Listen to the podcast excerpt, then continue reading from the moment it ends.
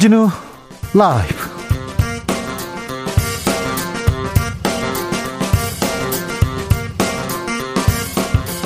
(2021년 10월 20일) 수요일입니다. 안녕하십니까. 주진우입니다. 고발 사주 의혹을 풀어줄 김웅 의원과 공익 제보자 조성은 씨의 통화 녹취록이 공개됐습니다. 조 씨 주장대로 김웅 의원은 윤석열을 언급했고 고발장과 전달 지침까지 구체적으로 전달했습니다.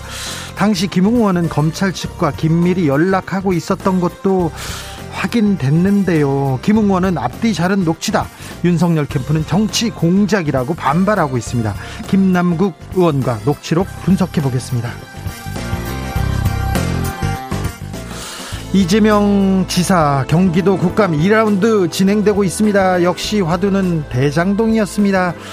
야당 의원들은 설계자가 죄인이다 이렇게 공격을 했고요. 이 지사는 도둑은 국민의힘 공익 설계자는 착한 사람이다 이렇게 맞섰습니다. 배임 논란에는 정면으로 반박했습니다. 이재명 국감 명장면 이슈 티키타카에서 꼽아보겠습니다. 물가가 심상치 않습니다. 삼겹살 가격이 30% 가까이 오르면서 금겹살이 됐는데요. 휘발유 값도 만만치 않게 오르고 있습니다. 리터당 2,000원에 육박한다고 합니다. 정부는 유류세 인하 검토하고 있는데요. 기자들의 수다에서 휘발유 삼겹살 왜 이렇게 올랐는지 앞으로 어떻게 되는지 알아보겠습니다. 나비처럼 날아 벌처럼 쏜다. 여기는 주진우 라이브입니다.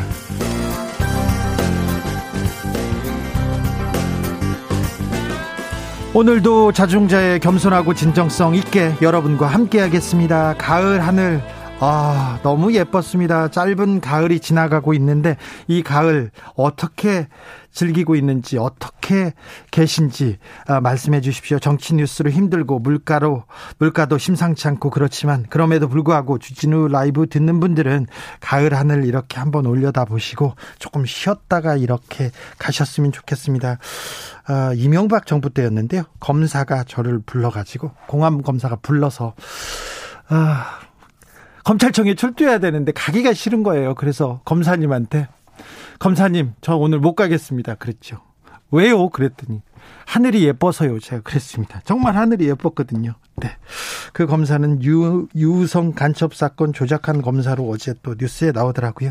여러분이 계신 곳 하늘 풍경 들려주십시오. 어디에서 주진우 라이브 만나고 계신지 알려주십시오. 샵 9730 짧은 문자 50원 긴 문자는 100원입니다. 콩으로 보내시면 무료입니다. 그럼 주진우 라이브 시작하겠습니다.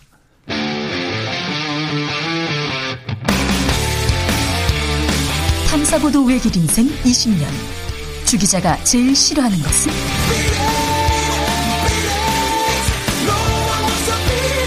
이 세상에서 비리와 부리가 사라지는 그날까지. 오늘도 흔들림 없이 주진우 라이브와 함께.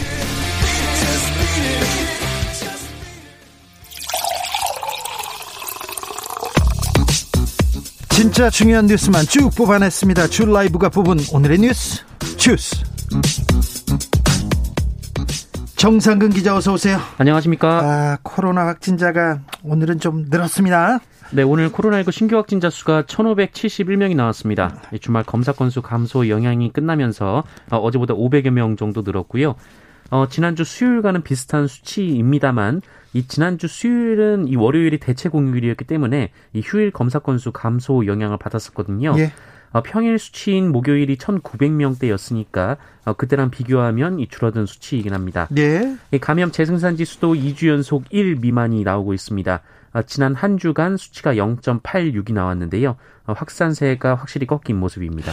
아, 그래도 지금 코로나 좀 긴장하고 조심해야 되는데 오늘 민주노총이 총파업 집회를 진행하고 있습니다. 네, 오늘 전국 곳곳에서 총파업 집회를 벌이고 있습니다. 어, 현장 집회도 이어지고 있는데요. 이 경찰이 전국 경찰 만여 명을 투입하고 어, 차벽과 펜스로 집회를 봉쇄했지만 이 민주노총은 서울 시내에서 기습 집회를 열며 맞서고 있습니다.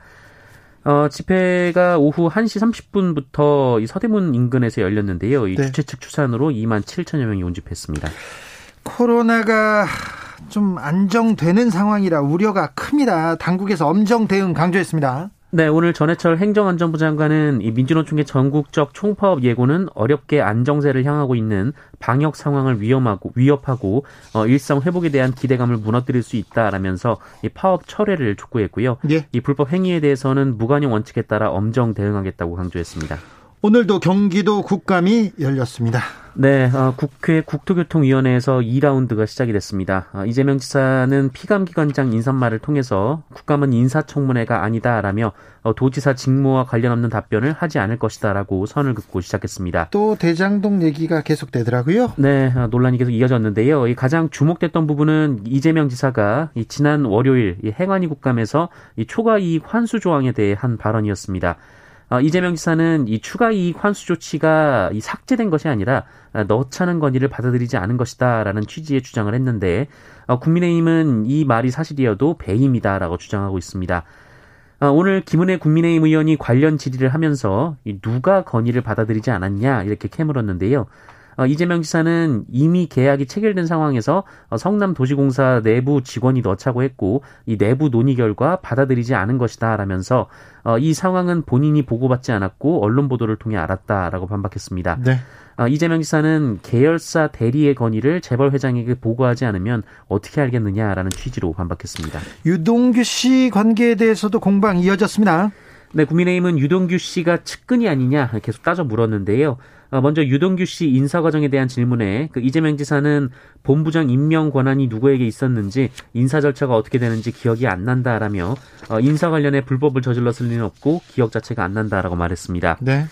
어, 이재명 지사는 유동규 씨가 선거를 도운 것, 관계가 있는 것도 사실이지만 정말 중요한 인물이었다면 성남 도시개발공사 본부장이 아니라 사장을 시켰을 것이다 라면서 8년간 사장을 안 했는데 본인이 시켜주지 않은 것이다 라고 강조했습니다. 아, 또 경기도에 온 뒤에 경기 관광공사를 맡긴 했지만 이 정치적 미래나 현안을 의논하는 사이가 전혀 아니다라고 했고요. 어, 지난해 12월 사표를 던지고 나갔고 그 후로 연락한 적이 없다라고 말했습니다. 오늘 심상정 정의당 의원과 이재명 지사 간의 설전 네, 뜨거웠습니다. 네, 이 심상정 의원은 대장동 사업이 이 지사가 평소에 주장하던 자산 격차 해소에 얼마나 기여했느냐라고 물은 뒤 어, 대장동 개발 이익이 시민단체 추산으로 1조 8천억 원인데 이재명 지사가 환수했다는 5,500억 원을 모두 인정하더라도 어, 전체 이익의 25%에 불과하다고 지적했습니다.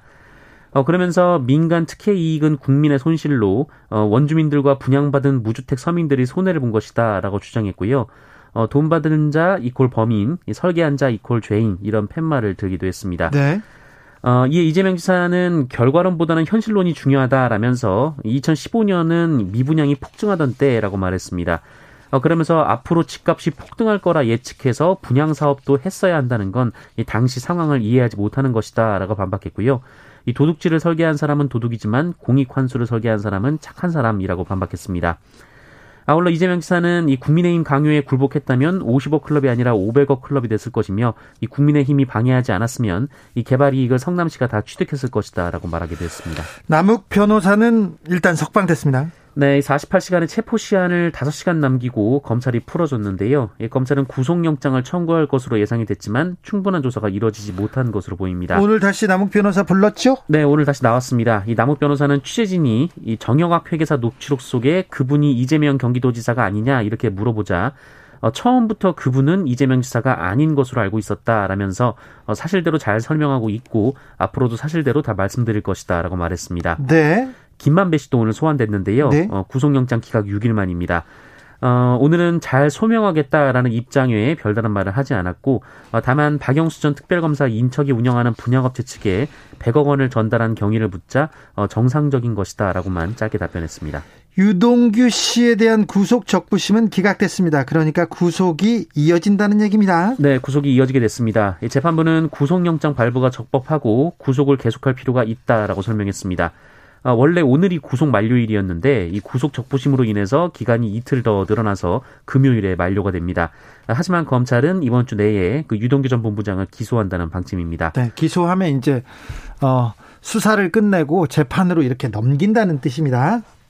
네. 어, 1147님께서 동부 구치소 앞에 있는데요. 하늘이 뿌해요 얘기합니다. 아, 동부구치소에 유명한 분들 많이 계신데.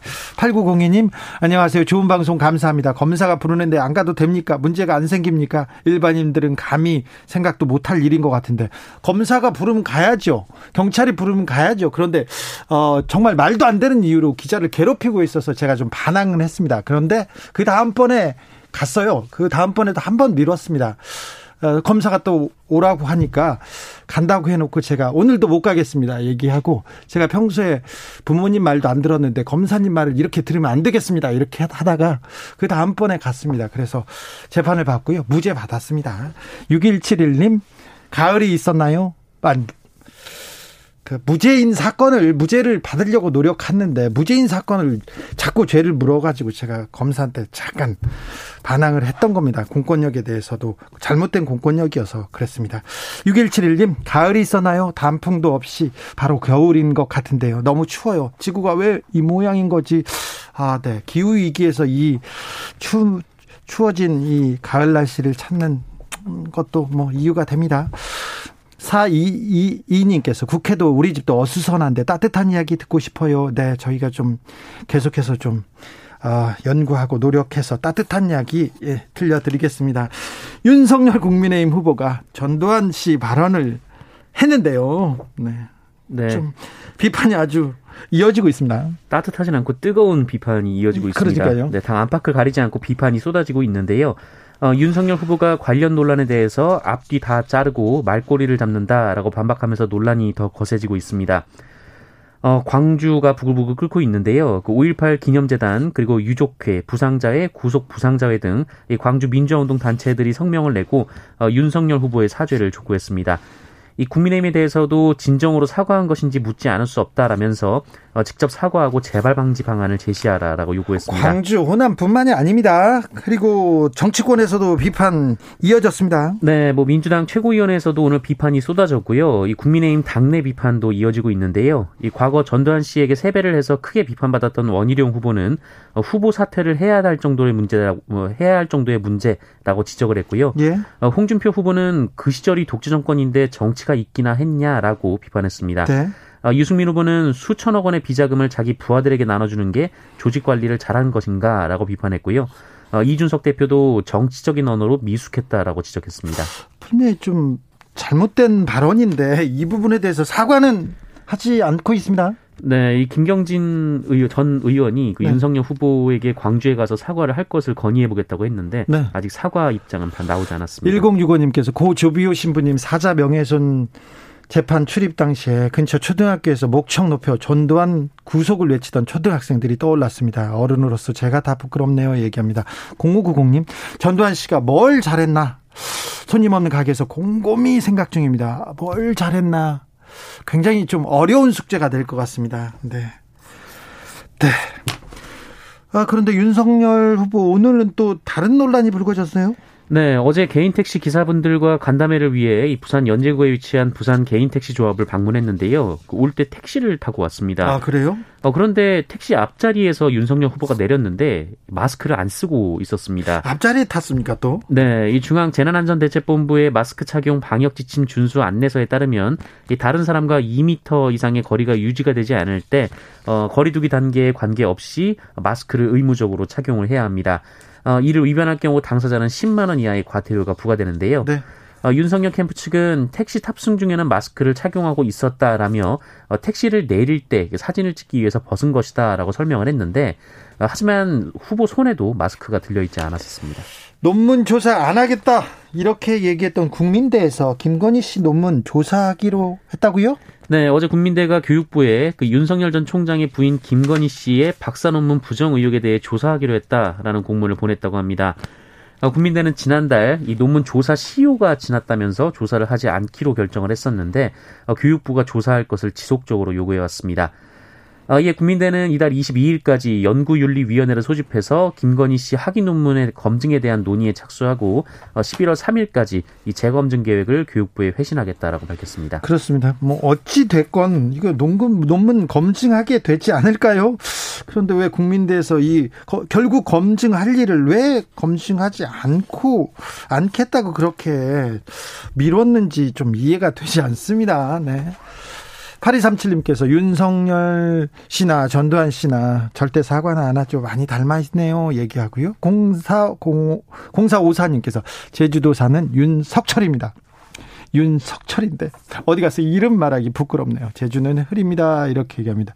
아 그렇습니까? 아 9243님께서 덕분에 오늘은 하늘을 처음 올려다보고 높고 이쁘네요. 부산하던 마음이 차분해져요. 감사합니다. 얘기합니다. 네 오늘은 하늘을 보셔야 됩니다. 고발 사주 의혹 관련한 녹취록이 공개됐습니다. 이거 매우 중요한 뉴스입니다. 네, 어, 제 MBC PD 수첩이 고발 사주 의혹과 관련해서 김웅 의원 그리고 제보자 조성은 시간의 통화 녹음을 입수해 보도했습니다. 예. 어, 이 녹취를 들어보면 김웅 의원은 조성은 씨에게 어, 누군가에게를 말을 계속해서 전달하는 듯한 화법을 썼는데요. 저희가 뭐 내랍니다. 위험하대요. 이런 식으로 이렇게 얘기가 있었죠. 네, 이 고발장 초안은 저희가 만들어서 일단 보내드릴게요라고 말을 했고 저희가 만들어서 네 자료랑 이런 것들을 모아드릴 테니 남부지검에 내랍니다. 누군가 시켰나 봐요. 네, 남부 아니면 조금 위험하대요라고 네. 말을 했습니다. 예. 어, 그리고 오후에 다시 그 조성원 씨에게 전화를 걸어서 이 자료를 대검에 내라고 정정하며 어, 만약에 가신다면 그쪽에 이야기를 해놓을게요라고 말을 했습니다. 예. 어, 검찰과 소통을 하고 있었던 거 아니냐 좀 이런 지적이 나왔는데요.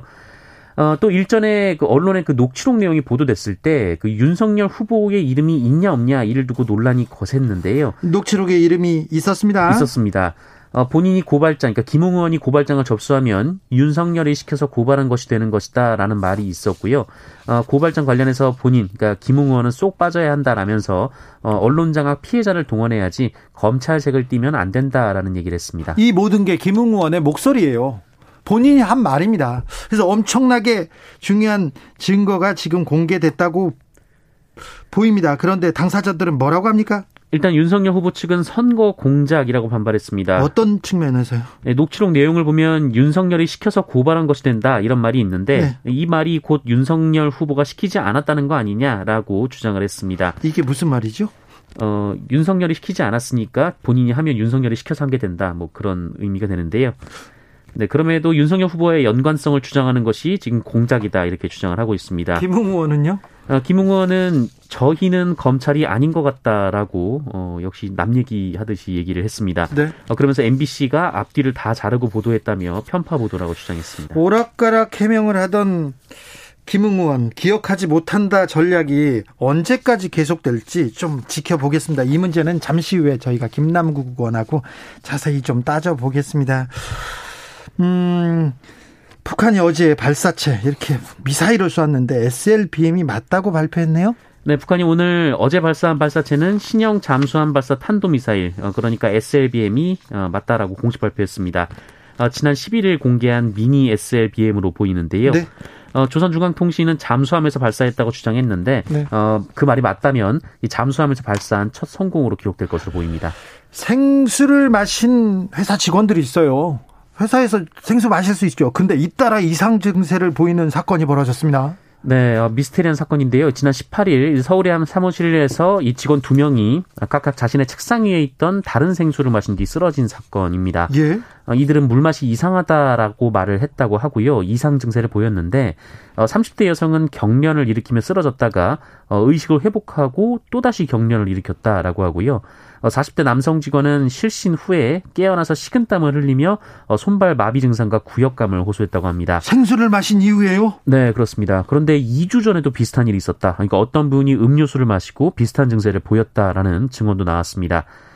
어, 그런데 이후 어, 이 회사의 한 직원이 집에서 숨진 채 발견됐다라는 보도가 추가로 나왔습니다. 네, 사건이 벌어지고 직원 한 명이 무단 결근한 것을 확인하고 경찰이 집을 방문했는데 어, 이미 숨진 상태였다라고 합니다. 이 타살 정황이 없어서 이 경찰은 극단적 선택의 무게를 두고 있는데요. 어, 일단 경찰은 이들이 마신 생수병을 국가수에 보내서 약물 감정을 의뢰하는 한편 어, 회사 동료 등을 상대로 정확한 사건 경위를 조사하고 있습니다. 컨테이너에서 방화로 추정되는 화재가 발생했습니다. 4명이나 사망했다고요? 네, 어제 오전 9시 50분쯤 곡물 저장 용기를 만드는 업체의 사무실용 컨테이너에서 불이 났습니다. 어, 컨테이너 안에서 이 3명이 숨졌고요. 이 컨테이너 밖에서 50대 남성이 구조됐지만 병원으로 옮긴 뒤 숨졌습니다. 어, 이들은 이 업체 대표를 포함한 회사 관계자들로 추정되는데 최근 공장을 이쪽으로 옮겨온 것으로 전해졌습니다.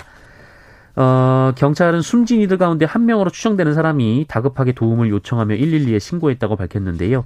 어, 또한 화재 현장 주변과 차량 트렁크에서 인화성 물질 그리고 흉기가 발견돼서 방화 가능성을 보고 수사하고 있습니다. 1468님께서 윤 후보 캠프 혹시 노이즈 마케팅 노리는 거라면 성공적이네요. 주진우 라이브에서 매일 이름이 거론되고 있습니다. 모든 언론에서 거론하고 있습니다. 4588님 전두환 씨가 잘못한 게 너무 많지만 경제는 좋았습니다. 배울 것은 배우면 되지 반대로 잘한 것이 많으면 잘못한 것도 모두 용납되고 가려야 합니까? 5.18은 정말 잘못된 일이라 말했는데 뭐 그리 야단들인지 세상이 완전 편향적으로 가는 것도 안타깝습니다. 이렇게 얘기합니다. 8625님께서는 한 번의 말실수는 그럴 수도 있지 하지만 수도 없이 말실수를 한다면 인성에 문제가 있는 것 아닌가요? 죄도 없이 죽음으로 생을 마친 사람들 어쩝니까? 얘기합니다. 속보 말씀드리겠습니다. 속보 알려드리겠습니다. 독도 북동쪽 해상에서 어선이 전복되고 9명이 실종됐다는 소식이 들어왔습니다. 현재 수색 작업 진행 중인데 모두 무사히 돌아오기를 기도해 보겠습니다. 주스 정상근 기자 감사합니다. 고맙습니다. 교통정보센터 다녀오겠습니다. 이승미 씨. 주진우 라이브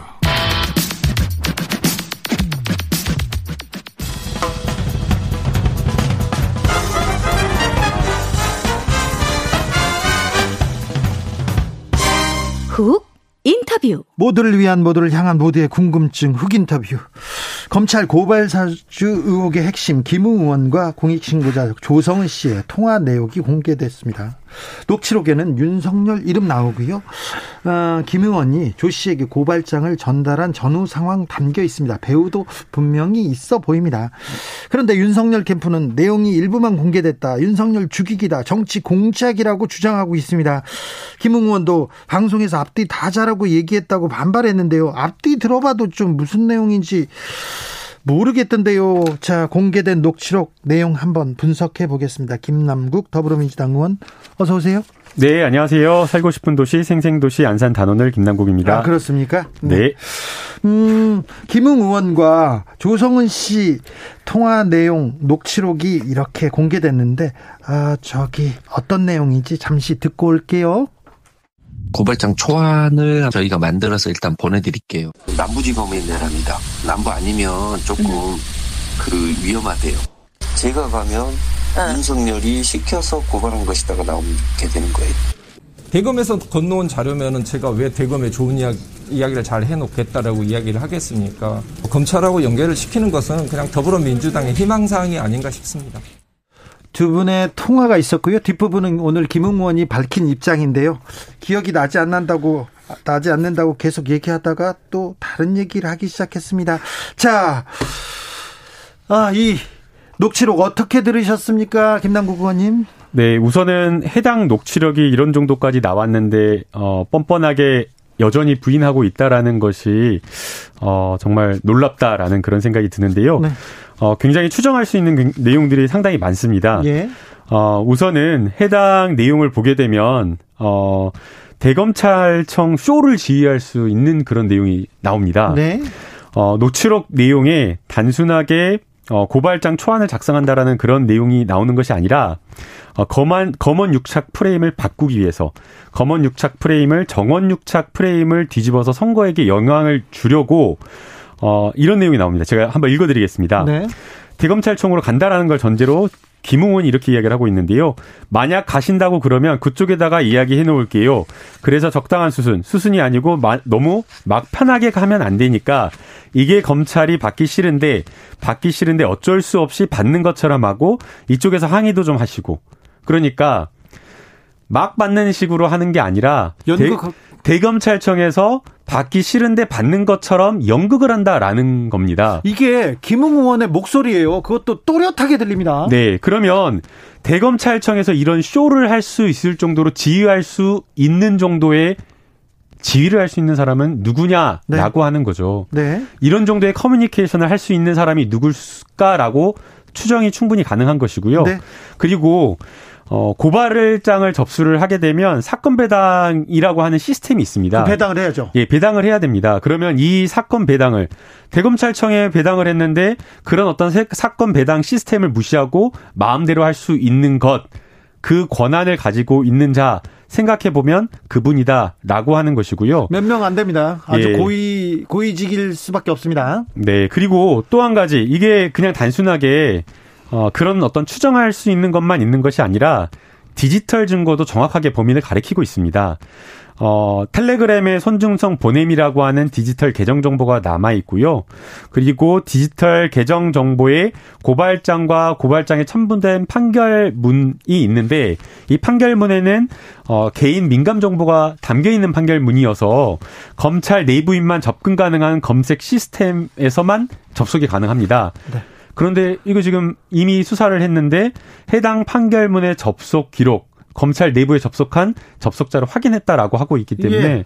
이미 다 검찰 수사는 거의 수사 거의 다 종국에 갔다라고 봅니다. 수사가 복잡하지도 않은데 아무튼 핵심 증거 이 녹취 파일이 나왔습니다. 6010님께서 증거 앞에서는 겸손해야죠 이렇게 얘기합니다. 영화 검사 외전 대사 중에 한 부분입니다. 1147님은 김웅원은 내용이 전혀 기억 안 난다면서 앞뒤 자른 건 어떻게 합니까 이렇게 물어봅니다.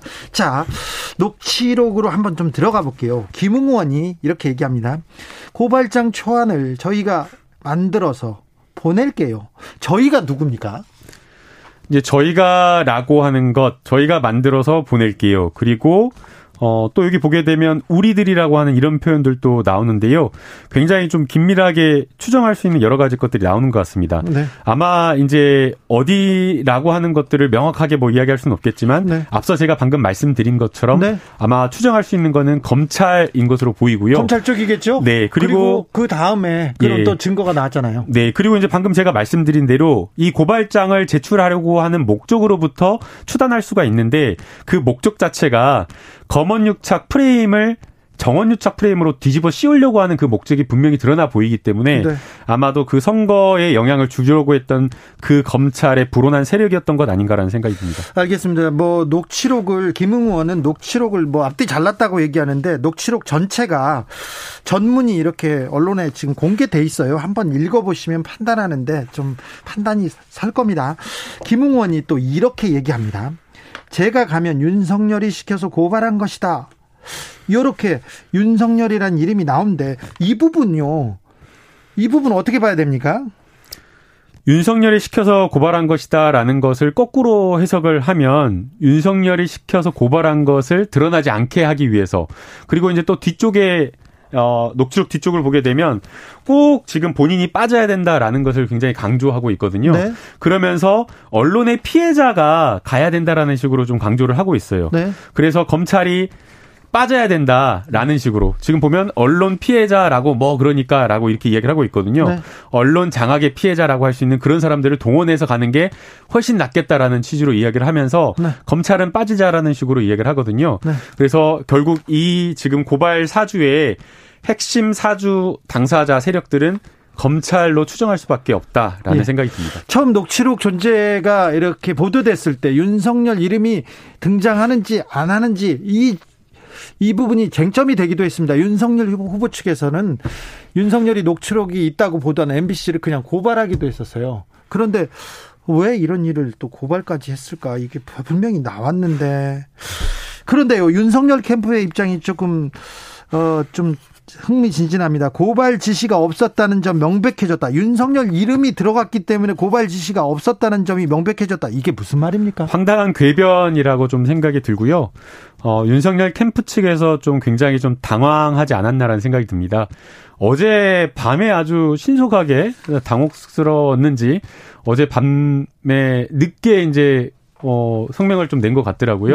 네. 그런 것을 보면서 윤석열 캠프의 당혹감이 당혹감을 좀 드러냈다라고 생각이 드는데 네. 아마 증거가 계속해서 수사 증거가 이렇게 나오고 있는 보도가 되고 있는 상황이기 때문에 네. 어, 진실이 곧 드러날 거라고 생각이 됩니다. 지금 여러분께서는 민주당 김남국 의원의 얘기를 듣고 있습니다. 잠시 후에 윤석열 캠프의 김병민 대변인께도 윤석열 후보 측 입장은 자세히 듣겠습니다. 0372님께서 녹취록 손준성 보냄 디지털 증거가 있고요. 실명의 판결문 뭐가 더 필요합니까? 공수처는 신속히 기소하세요 얘기합니다. 쟁점을 좀 정리해 보겠습니다. 자, 고발장을 검찰과 김웅 의원이 소통하면서 작성했다. 그런데 이 고발장은 윤석열 후보의 장모, 윤석열 후보의 부인, 그리고 윤석열 후보의 측근과 관련된 고발장이죠. 그렇죠? 네. 이거는 만약에 이 그 녹취록 내용이 사실로 드러난다면 어떤 문제가 되는 겁니까? 어, 이게 뭐 지금 현재로서는 아직 윤석열 후보가 직접 관여했다라고 하는 객관적 증거라든가 진술 증거까지 나오지는 않은 상황입니다. 네. 그러나 지금 이제 여러 가지 정황상 어, 윤석열 후보로 어, 관, 윤석열 후보가 관여했다라고 하는 것들이 어, 의심되는 그런 상황이고요. 그렇기 때문에 어, 이런 부분까지 반드시 수사하고 그런 의혹을 해소해야 되는 그런 상황이고요. 네. 더 나아가서 이것이 문제되는 것은 단순하게 그냥 어, 뭐 고발 사주다, 직권 남용했다라고 하는 것이 문제가 되는 것이 아니라 어, 권력을 사유화해서 어, 직권을 남용해서 그것이 그 고발 사주를 했던 그 시기와 그리고 그 목적이 매우 문제가 된다라고 하는 것입니다. 네. 4월 3일과 4월 6일 8일 뭐 이 시점 그 부근 시점인데 다들 잘 아시다시피 지난 총선 시점에 이루어졌던 겁니다. 네. 그런데 이게 어 검언 육착이라고 했던 그 프레임을 바꿔 가지고 정언 육착이라고 했던 프레임으로 바꾸려고 했던 것이고 네. 그리고 그것을 통해서 선거의 판세를 뒤집으려고 했던 아주 나쁜 그리고 헌정 헌법을 파괴하려고 했던 우리 민주주의의 근간을 해치려고 했던 그런 어떤 목적이 있기 때문에 네. 굉장히 중요한 중대 범죄라고 저희는 봐야 될 것 같습니다. 그렇습니다. 일단 김웅 의원은 관련이 돼 있고요. 손준성 검사도 관련이 된 것 같습니다. 김웅 의원이 예전에는 시인을 하기도 했었어요. 정점식 의원도 관련 있고요. 그리고 손준성 검사의 와 같이 몇몇 검사가 관여된 건 같습니다. 그래서 여기서 저희가 또 하나 반드시 짚고 넘어가야 될 게 있는데요. 이게 고발장에 첨부되어 있다라고 하는 실명 판결문이 있는데 네.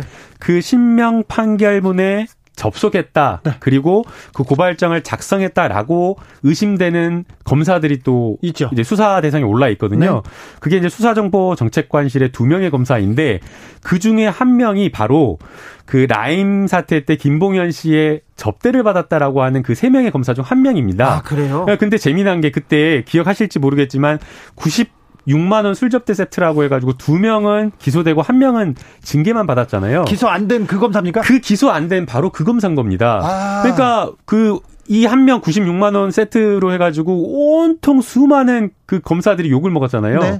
그러니까 이 한 명의 검사를 봐준 거죠. 왜 봐줬을까? 왜 봐줬는가라고 하면서 다들 뭐 난리였는데 네. 바로 이게 윤석열 라인 이어서 봐준 것이 아닌가. 네. 이해가 안 되는 거죠. 그래서 저희가 보통 조폭 영화나 이런 것들을 보면 조직의 보스가 불러가지고 어 우리 조직을 위해서 너가 한번 잠깐 들어갔다 와라라고 하면서 그러는데 어좀 이건 거 꾸로 네. 조직을 희생하면서까지 봐준 거 아닌가라는 아, 의심이 되는 상황인 것 같다. 네. 희한하다. 손준성 검사나 또 관련 관계된 검사들이 어떤 얘기를 했는지 하는지 좀 지켜보겠습니다. 어, 박보영님께서 그분 말만 나와서 난리더니 윤석열 이름 나왔는데 국힘은 딴소리 합니다. 얘기합니다. 4389님도 윤석열 후보 빠져나가려면 마블 세계관 도입해야 될 듯 합니다. multi universe 말입니다. 윤석열 후보가 이, 어, 이 사건이 처음에 불거졌을 때 긴급 기자회견을 했습니다. 그러면서 귀, 괴문서, 마이너 매체, 정치 공작 이런 표현을 쓰면서 격앙된 반응을 보였었는데 이 내용을 보면 조금 목소리가 좀 달라져야 될 것 같은데요. 네, 굉장히 또 저희가 하나 또 더 주목해야 될 게 있는데요. 지금 여기 녹취록 내용 중에 저희가 또 주목해야 될 부분이 어, 이동재 기자가 양심 선언하려고 했던 내용을 네. 어, 김웅원이 먼저 알고 있었던 부분도 저희가 주목해야 될 부분인 것 같습니다. 네.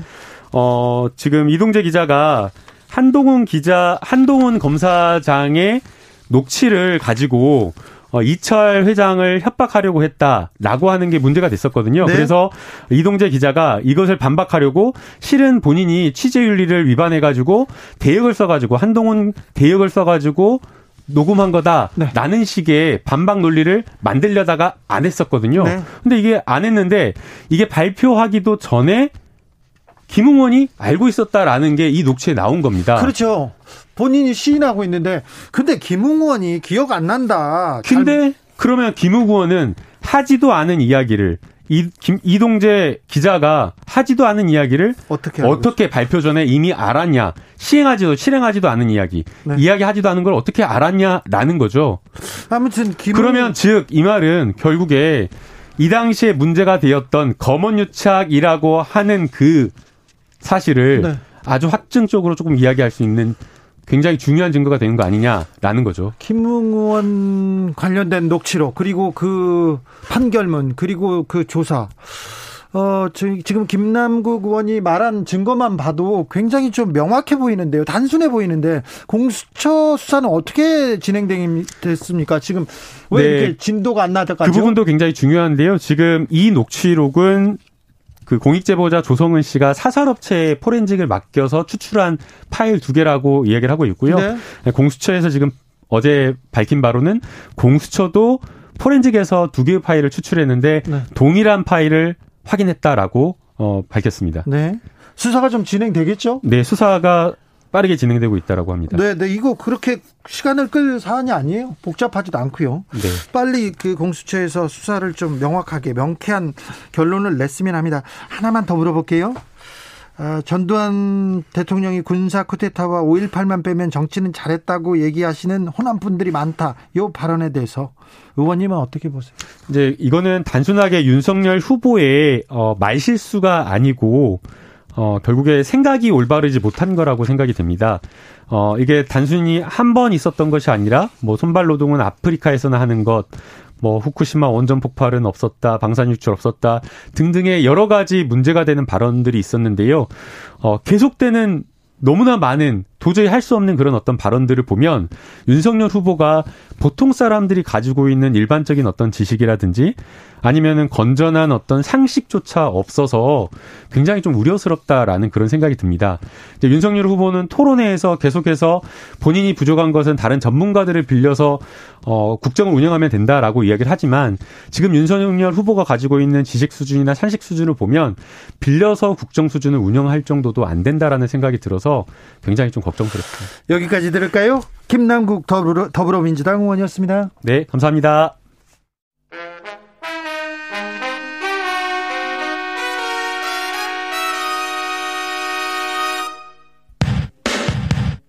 주진우 라이브 돌발 퀴즈. 오늘의 돌발 퀴즈는 객관식입니다. 문제를 잘 듣고 보기와 정답을 정확히 적어 보내주세요. 정부가 오는 26일에 가계부채 보완 대책을 발표할 예정입니다. 금융위원회는 국정감사와 부처 협의를 거친 다음 총부채 원리금 상환 비율인 이것 등 상환 능력에 초점을 맞춘 대책을 내놓을 예정인데요. 자 여기서 문제 개인이 받은 모든 대출의 연간 원리금을 연소득으로 나눈 비율인 총부채 원리금 상환 비율의 영어 약자는 무엇일까요? 어려우시죠? 보기 드릴게요.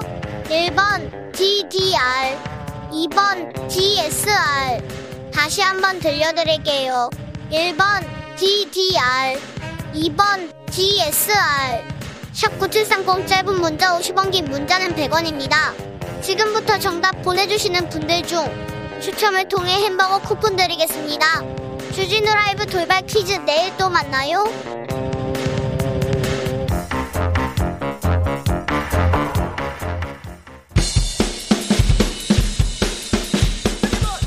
틱탁 틱탁 틱탁. 현란한 입담의 환상 드리블 오늘 이 뉴스를 주목하라. 이슈 티키타카. 자 뜨거운 이슈 더 뜨겁게 이야기 나눠보겠습니다. 청코노 최진봉 성공회대 교수. 네 안녕하십니까. 반갑습니다. 최진봉입니다. 콩코노 김병민 국민의힘 윤석열 캠프 대변인. 네 안녕하세요. 반갑습니다. 우와 김병민이다. 김병민한테 물어봐야지. 출연한다. 양성구님도 두둥 했습니다. 네. 자, 괴문서라고 하시던 조작이 의심된다고 음. 하시던 김웅 조성은 통화네요. 음. 네. 공개됐는데요. 김웅 의원의 목소리가 너무 또렷하던데요. 예, 맞습니다. 그리고 정확하게 음. 그 고발장을 누가 작성했는지는 여전히 밝혀지지 않았죠. 음, 네. 조성은 씨와의 통화 내역이 네. 공개가 됐고요. 네. 조성은 씨도 김웅 의원과 함께 같이 아주 죽이 잘 맞는 모습들을 보여줬던 그렇죠. 예, 그런데 예, 김웅 의원이 윤석열 네. 얘기 나오던데요. 예, 거기서 자세히 내용들을 살펴보게 되면 윤석열 후보가 이 일을 시켰 다는 것이 아니라 조성은 씨가 대검의 뭐 접수 등에 대한 언급을 하게 되니 만약에 그렇게 가게 되면 의심을 살 수 있다라는 얘기를 했던 것이고 이 내용을 다 듣고 나니까 야 윤석열 후보랑 아무런 관계가 없는 걸 이런 방식으로 엮어내는구나라는 걸 확인할 수 있는 내용이었습니다. 아니 그런데 윤석열 윤석열 이름이 나왔는데 궤변 아니 아니요. 아니 그러니까 저는 지금 김병민 대변인이 얘기했던 것처럼 이런 음. 거잖아요. 김웅호는 내가 가면 윤석열이 시킨 것처럼 보이지니까 우리 내가 할 수 없다. 당신이 해라. 이런 일 이런 뜻 아니에요. 아니면 당에서 해라. 더 심한 것은 이게 그 당시에 그 원내대표였나 대표셨나요? 그분 심 심의원님 네. 기억나시죠? 그분 시켜라. 이렇게까지 얘기했잖아요. 심재철. 네, 심재철 의원님. 그분 시켜라까지 얘기했어요. 그러니까 본인이 물론 윤석열이 시켰다고 명확하게 나온 건 없어요. 지금 김병희 대변인 네. 말씀처럼. 그러나 내가 가면 윤석열이 시켰다고 오해받을 수 있고 들을 수 있으니 그렇게 네. 하라는 것은 뭐 뉘앙스로 본다고 하면 윤석열과 연관돼 있다는 생각을 할 가능성이 높아진다는 거죠. 이게, 이게 정확히 제가 한 대목 읽어드릴게요. 음, 선거판의 이용, 경찰이 아니고 MBC를 이용해서 음, 이거 제대로 확인도 안 하고 일단 프레임을 만들어 놓고 이게 김웅원이 이렇게 얘기를 하죠. 그러니까 조성은 씨가 음, 음 썼다 이러니까 김웅원이 윤석열 죽이기 윤석열 죽이기 쪽으로 갔다. 그리고 애들이 조직적으로 움직였다. 이런 데서 윤석열이라는 이름이 나와요. 자, 그러니까 확실한 건 네. 2000 2020년 4월 15일 총선을 앞두고 있을 때 윤석열 후보 찍어내려고 얼마나 많은 노력들을 했는지를 아마 이 대화 내용을 통해서 확실히 확인할 수 있는 내용이죠. 저희가 고발장을 만들어서 보낸다고 했는데 음. 그 네. 고발장은 윤석열 후보의 장모, 윤석열 네. 후보의 부인, 윤석열 후보의 측근 한동훈 검사 관련된 내용이지 않습니까? 왜 음. 김웅원이 예. 검찰과 왜 윤석열 후보 관련된 고발장을 작성했습니까? 아니 고발장을 김웅원이 작성한 건가요? 아니 김웅원이 저희가 저희가 저희가 저희가 누구예요? 그러니까 거기에 저희는 김웅원은 포함되는 거 아니에요? 김웅원이 확실하게 얘기를 해줘야죠. 그 그렇죠. 고발장을 그러니까. 왜 작성했는지. 그렇지. 그러니까 음. 김웅원이 작성한 것이 아닐 텐데 그리고 실제로 그 내용을 조성원 씨랑 얘기를 하게 되는데 그렇게 중요한 내용이라면 고발을 해야 되잖아요. 그렇죠. 근데 고발을 안 하지 않습니까? 자, 근데 왜 윤석열 후보 몰래 네. 몰래 윤석열 후보 억울하게 아니 왜 김웅원이 나서서 제가 얘기를 드려야 되는 게 지난번 토론해 보시면서 당시 윤석열 후보에게 도이치모터스 주가 조작한 거 아니냐 이렇게 물어보니까 야 계좌 다 깔게. 그리고 음. 오늘 조금 전에 계좌 다 깠습니다. 아, 같은 어, 계좌 깠어요. 그리고 나서 이 도이치모터스 주식 거래 내역 확인해 보면 야 어떻게 이렇게 말도 안 되는 것 같고 윤석열 후보를 흔들지? 라는 것들을 알 수 있을 텐데요. 음. 그런 내용들이 지금 이 고발장에 담겨 있다고 하는데 유럽 입장에서 뭐하러 자, 검찰 총장 시절에 그런 얘기를 하겠습니까? 저희가라는 얘기는 본인을 포함한 어떤 일, 어, 일부의 사람이에요. 저희가라는 표현은 그런 거잖아요. 일반적으로 내가 포함될 때 저희가 그러는 거예요. 내가 포함되는데 저희가 그래요? 그 사람들이 그러는지 몇 명이 그러는지 누가 그랬다고 얘기를 하지. 그러면 김용원 입장에서는 저희가 라는 표현을 썼다는 말은 본인과 연관됐을 가능성이 높다고 보여지고 또 하나는 저희가라는 의미 중에 그분이 검찰을 그만두고 이제 국민의힘 후보로 사실은 나온 거 아닙니까? 총선에서. 네. 예. 그러면 검찰에서 작성될 가능성이 높다고 보는 것이 일반적인 상식이에요. 네. 물론 이건 수사를 통해서 밝혀지겠죠. 공적으 수사를 하고 있으니까 밝혀질 거예요. 네. 그런데 이게 전혀 물론 윤석열 총장과 직접적으로 전 총장과 직접적으로 있는 어떤 증거도 아직은 나온 거 없습니다. 예. 그러나 의혹 수준에서는 충분히 의혹이 될 수 있는 부분이라는 얘기를 하는 거예요. 네. 8654님께서 집에 왔는데요. 다 왔는데 차에 서 내기, 내리기 싫어요. 김병민 씨 어떤 말을 할지 궁금해요. 얘기합니다. 9660님께서 김병민 대변인? 네. 요즘 많이 힘들죠? 이렇게 물어봅니다. 걱정하십니다. 그런데 자. 네.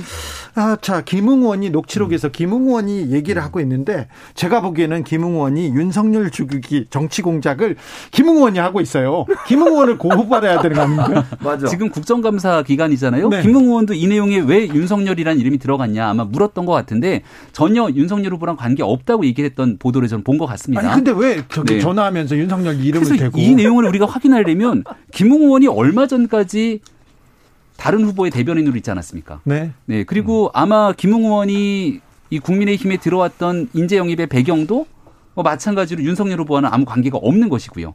네. 내용도 다 알고 계실 거 아닙니까? 네. 그래서 왜 김웅원이 이런 행동을 하고 있는지는 잘 알 수는 없겠습니다만은 사건에 대한 진실 규명에 있어서 제일 중요한 건 김웅 의원에 대해서 공소차고 확실하게 수사하면 밝혀질 것 아니겠습니까? 네. 근데 아직까지도 문서를 누가 작성했는지도 확인도 안 되고 있는 상황에서 어제 정말 그 대한민국 공영방송의 방송을 보면서 정말 참담하기 그지없는데 아니 윤석열 후보 등에 대해서 대통령 선거 기간 후보자에게 심각하게 문제를 제기할 수 있는 내용들을 가지고 네. 여기 출연했던 사람이 누굽니까? 이재명 후보 캠프에 몸을 담고 있다는 유모 교수가 나와갖고 막 얘기하는 것들 다 보셨을 거예요. 이게 대한민국 공영방송의 수준이냐 이런 얘기들이 참담하게 나와서 자, 이게 더 어떤 말을 붙여야 될지 모르겠습니다. 모르겠는데 그분이 나온 게 중요한 게 아니고 녹취록 자체가 중요한 거예요. 안 보셨죠? 녹취록 자체가 아까 얘기했듯이 지금 윤석열 총장 이름이 여러 번 음. 나오고 물론 아까 내가 전, 전 전제를 달았어요. 윤석열 총장은 아직까지 전 총장 관계된 게 나온 게 없기 때문에 단정으로 얘기할 수 없어요. 그러나 예. 여러 가지 상황으로 봐 손준성 보내면 확인되는 것이고 거기에 음. 김 김웅 의원은 본인은 기억 기억이 안 난다고 하지만요. 이 내용을 보면 이걸 기억 못하는 게 더 이상하다고 생각해요. 이 정도는 명확하게 얘기 얘기하고 본인이 내가 갖다 줄 수 있는데 남부지검에 갖다 줘. 나중에는 이걸 또 대검에 갖다 주라. 누군가의 지시를 받고 했잖아요. 본인이 한 것도 아니야. 제가 볼 때는 누군가가 얘기를 해서 처음에 남부지검 갖다 갖다 주라 그랬다가 나중에 대검 갖다 줘. 그럼 김웅우한테 누가 지시를 했겠느냐 이거 찾아내야 되겠죠. 아주 중요합니다. 이건 그렇죠. 네. 그 사실에 빨리. 대해서 지금은 김병민 대변인은 윤석열 후보와의 연관성을 자꾸 차단을 하는데 물론 제가 분명히 말씀드렸어요. 아직은 몰라요 아무도. 다만 그런 부분이 연관돼서 나올 수 있는 가능성은 충분히 있다고 저는 보고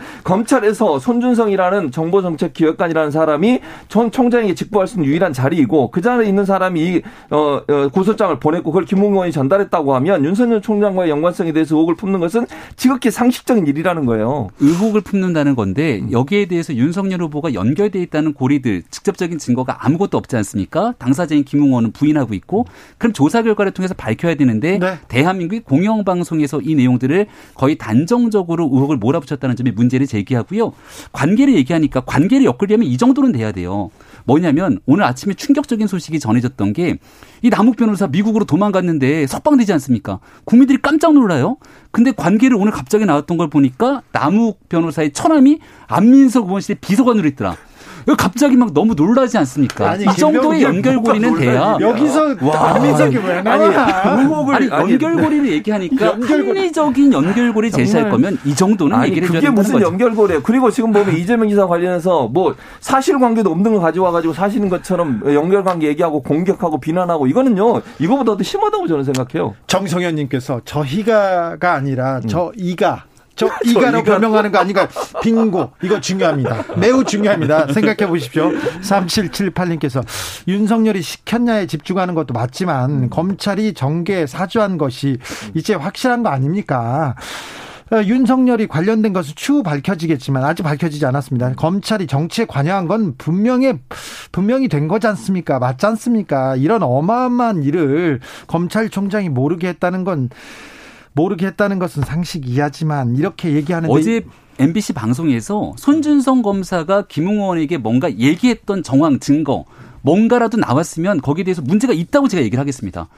단 하나 나온 거라고는 손준 손준성 검사가 아니라 김웅 의원이랑 음. 김웅 의원은 검사가 아니죠. 당시에 그 국회의원에 출마했던 후보자고 네. 그 당시 미래통합당 선거대책위원회에 있었던 조성원 씨와의 녹취록 하나를 갖고 얘기하고 있는 건데 음. 그 녹취록 전체를 들어보면 여러 가지 얘기들이 있었다는 것 아닙니까? 네. 음. 그거 하나만 해갖고 어디에서 어, 어. 대한민국 검찰이 음. 관여했는지는 증거를 좀 가르쳐 주십시오. 아 그렇죠. 그러니까 지금 손 그럼 지금 음. 얘기했던 그대로 지금 그렇죠. 이게 다 방송되고 있으니까 손준성 검 손준성 검사 김웅한테 얘기했다고 하는 분이 연결된 게 밝혀지면 인정하시는 거죠? 아, 검찰이 만약에.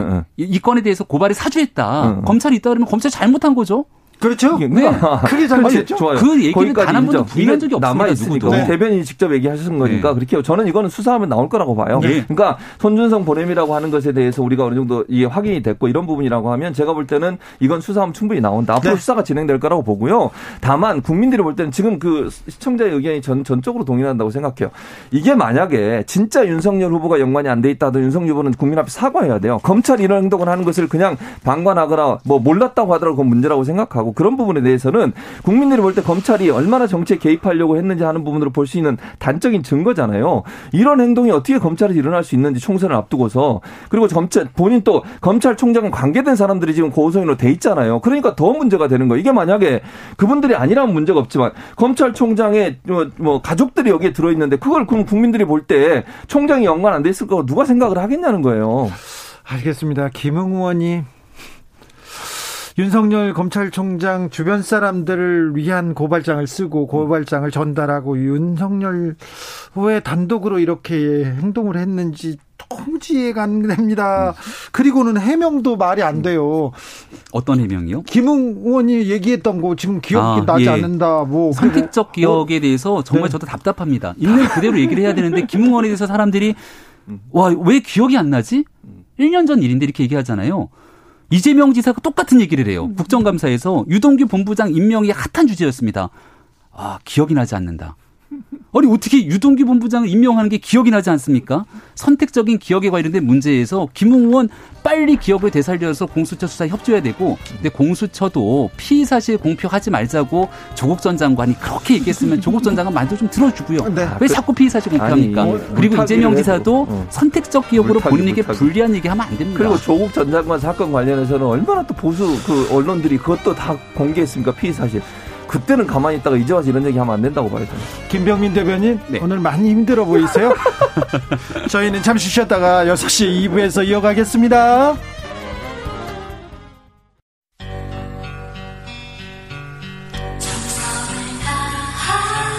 정성을 다하는 국민의 방송 KBS 주진우 라이브 그냥 그렇다고요. 주진우 라이브 함께하고 계십니다. 지역에 따라 2부에 합류하신 분들 계시죠? 어서 오십시오. 자리 잡으십시오. 이슈 티키타카 이어갑니다. 7시까지 함께해 주십시오.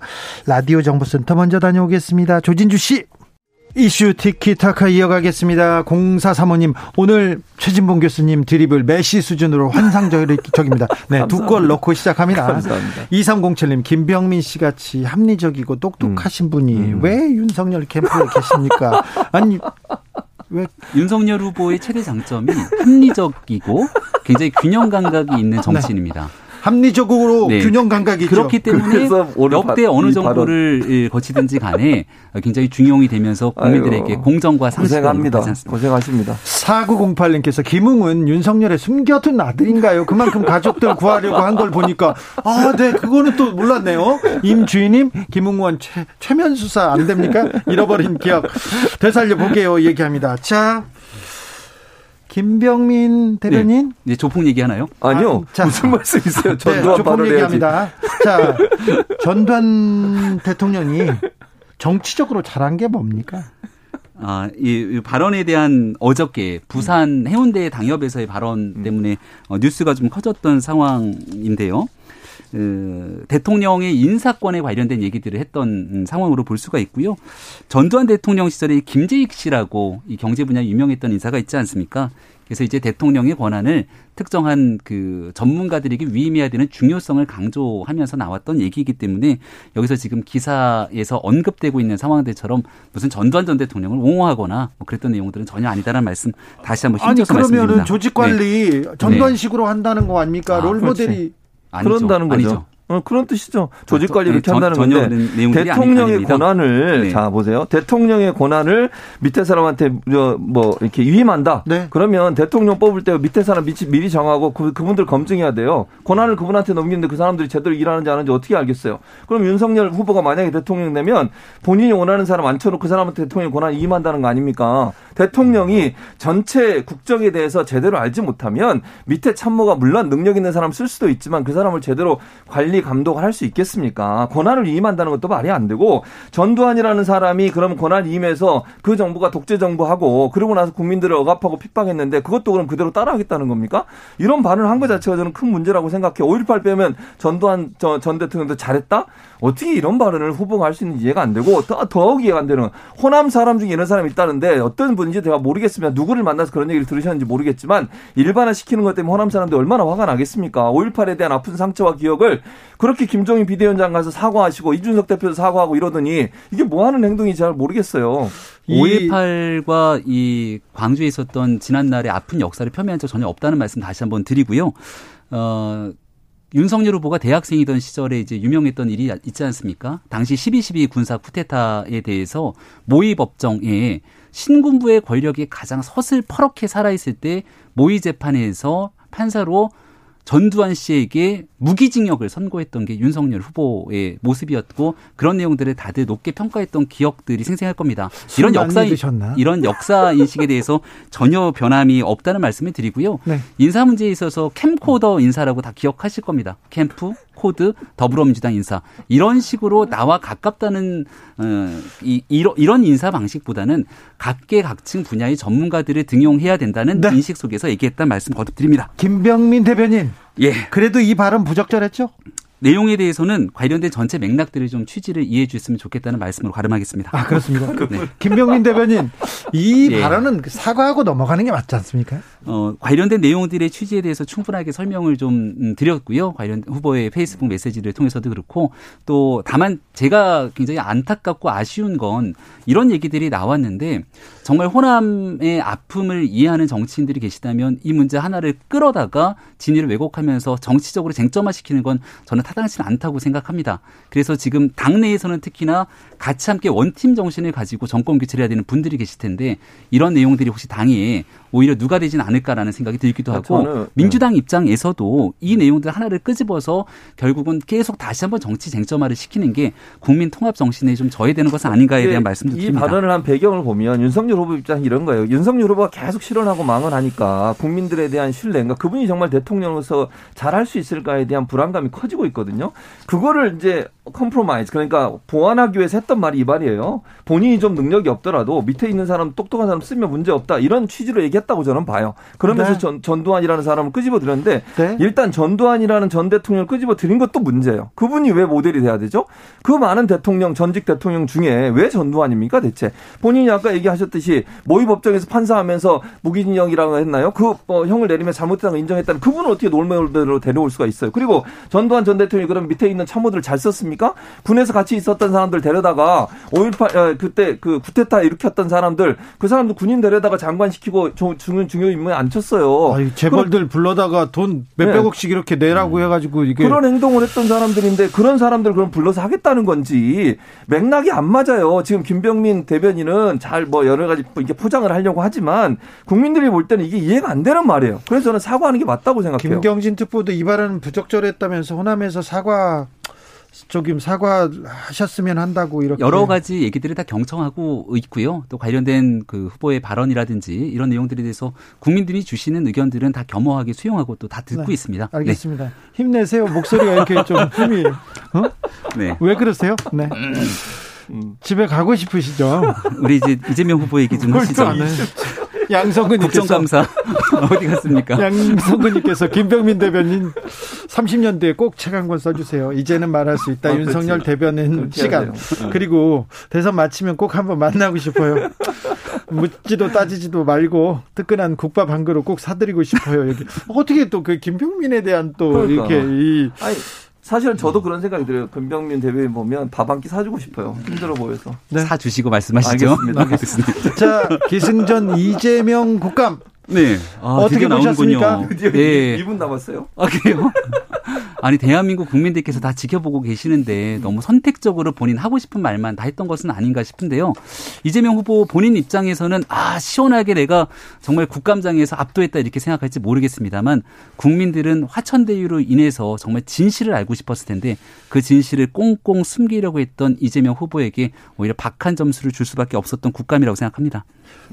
저는 이렇게 생각해요. 국민의힘 의원들이 사실은 질의하고 이런 내용들 가지고 새로운 게 전혀 없었어요. 언론에서 의혹 제기한 거 그거 얘기하는데 끝났고 그쳤고 거기다 해명을 어, 이재명 이사가 잘 했기 때문에 저는 도리어 국민의힘이 마이너스고 이재명 이사한테 플러스가 됐다고 생각을 합니다. 더 해도 돼요? 국민의힘 의원들 조금 예. 아쉬웠죠.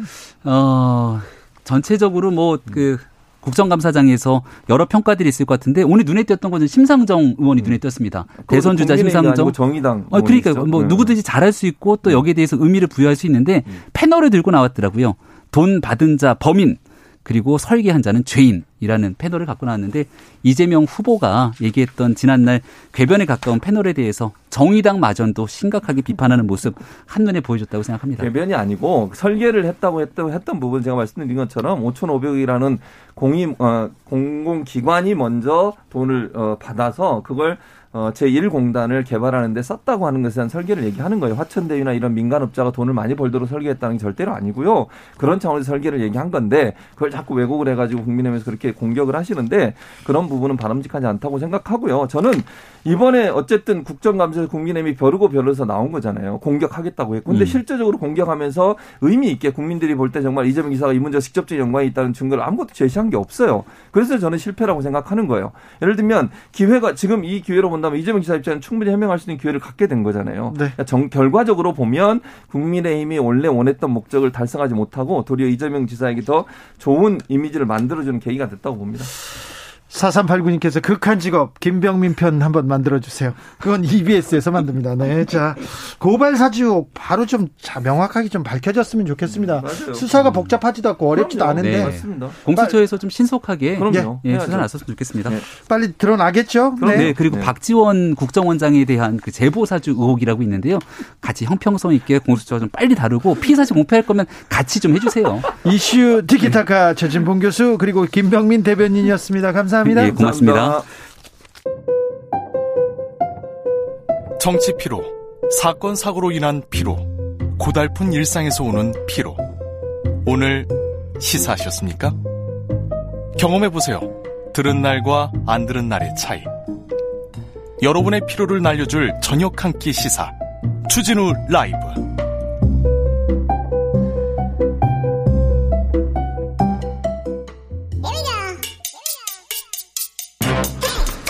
뉴스를 향한 진지한 고민 기자들의 수다 라이브 기자실을 찾은 오늘의 기자는 코인데스크 코리아 김병철 편집장입니다. 어서 오세요. 안녕하세요. 코인 시장이 뜨겁다 뜨겁다면서요. 네, 비트코인이 다시 오르고 있습니다. 네. 지난주에 제가 나와서 7천만 원까지 올라갔다고 말을 했는데요.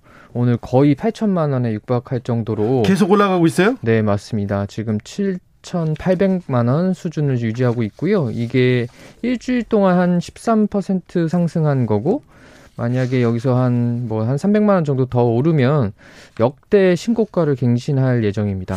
미국 증권거래위원회에서 이거 ETF 거래할 수 있다. 이것 때문에 오른 건가요? 네, 맞습니다. 이게 지금 미국에서 비트코인 ETF 상품이 나왔고 그리고 어제부터 뉴욕 증권거래소에서 거래가 시작이 됐어요. 덕분에 이제 그 전에는 기대감에 상승을 했고 지금 나온 다음에서도 ETF도 오르니까 현물 가격도 같이 오르고 있는 건데요. 이제 ETF 짧게 설명드리면 이제 이게 Exchange Traded Fund라는 뜻이고요. 그러니까 거래소에 상장돼서 거래되고 있는 펀드다 이렇게 보시면 되는데 기존에는 뭐 업비트나 비썸 같은 거래소 코인 거래소에 가야 비트코인에 투자할 수 있었는데 네. 이제는 이 ETF라는 금융 상품을 통해서 네. 이 증권거래소에서 거래를 할 수 있게 되는 거죠. BT, 비트코인 ETF 하면 비트코인 관련된 펀드 이렇게 이해하면 되겠네요. 네, 네, 맞습니다. 네. 아무튼 왜 미국에서 비트코인 ETF를 승인했습니까? 이게 이제 이번에 승인한 상품이 사실은 비트코인 현물 ETF가 아니라 선물 ETF예요. 네. 그러니까 근데 이 선물 ETF 시장은 개인들 개인 투자자보다는 기관 투자자용을 위한 시장이라서 그렇기 때문에 뭐 공부를 많이 한 분들이 들어와 있을 테고 그리고 좀 안전하게 투자할 것이다라고 예측을 하기 때문에 네. 이건 열어준 거고요. 이 지금 현물 ETF를 승인하지 않는 이유는 미국의 금융당국이 이게 가격 조작 가능성이 좀 크다라고 우려를 하고 있습니다. 예. 그래서 만약에 이렇게 개인 투자자들이 와 있는 시장에서 가격 조작이 일어나면 피해자들이 굉장히 많이 일어날 수 있잖아요. 네. 그래서 이제 법인들 같은 기관 투자자들의 시장까지는 열어주고 아직 개인 투자자 시장은 열어주지 않은 상황입니다. 주식 시장이 좀 불안해서 좀 떨어진다 그런 얘기도 있는데 예, 예. 비트코인이나 가상화폐는 좀 올라갑니다. 이것도 그렇죠. 상관관계가 좀 있습니까? 상관관계가 있을 때가 있고 없을 때가 있어요. 아이고 어렵다. 그렇죠? 네. 그래서 그래서요. 그래서 비트코인은 더 오릅니까? 지금의 추세로는 뭐 어. 약간 우상향하는 네. 분위기가 있는 것 같습니다. 않군요. 네. 예.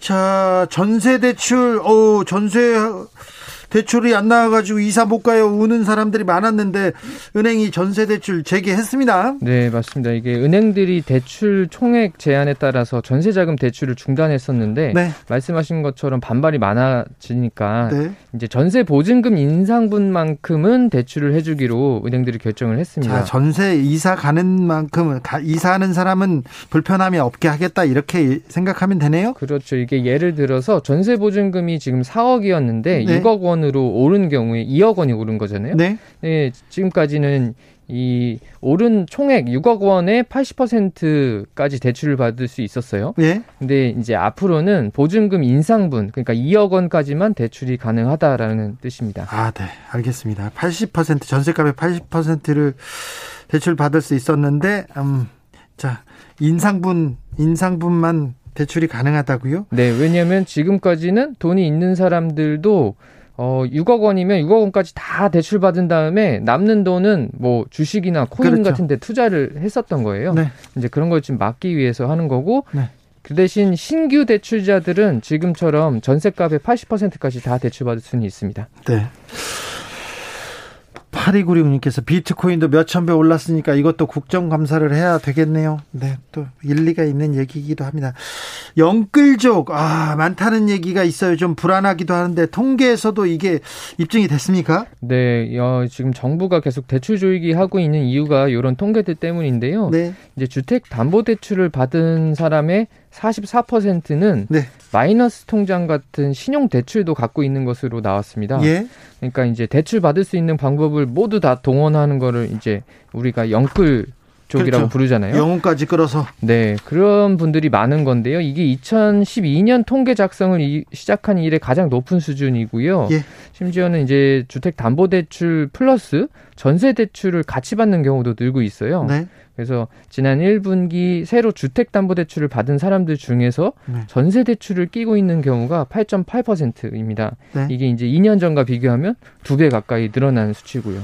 자, 전 세계적으로 공급망 대란 일어나고 있습니다. 자, 공장이 멈추는 일도 종종 있고요. 네, 이게 지금 뭐 어, 전반적으로 계속 그 공급망이라는 게 연결돼 있다 보니까 결국은 우리의 그 실생활에도 영향을 좀 미치고 있는데 네. 이게 차량용 반도체가 부족해서 자동차 제조사들이 공장이 멈추고 있다 뭐 이런 이야기는 한 몇달 네. 전부터 계속 음, 나오고 있습니다. 네, 들었을 거예요. 중국에 전력난 있고요. 네, 전력난에다가 뭐 델타 변이 확산되면서 동남아에서 록다운되고 그리고 원자재 가격은 계속 뭐 상승하고 거기다가 이제 물류 대란까지 겹치니까 계속 이제 꼬리에 꼬리를 물어서 이게 안 좋은 거죠. 이게 네. 자재 공급이 원활하지 않으니까 생산에 차질이 일어나고 결국은 가격 상승에다가 물 이제 물가 상승까지 야기를 좀 하고 있는데 물가가 상승되고 우리 식 탁도 직격탄을 맞았습니다. 네, 이게 수입이 어려워지니까 최근에 국내 소, 돼지고기 가격이 계속 오르고 있어요. 예. 네, 15일 삼겹살 소비자 가격이 이제 킬로그램당 26,132원이었는데 이게 이제 작년 말에 비해서 25% 급등한 수치고요. 네.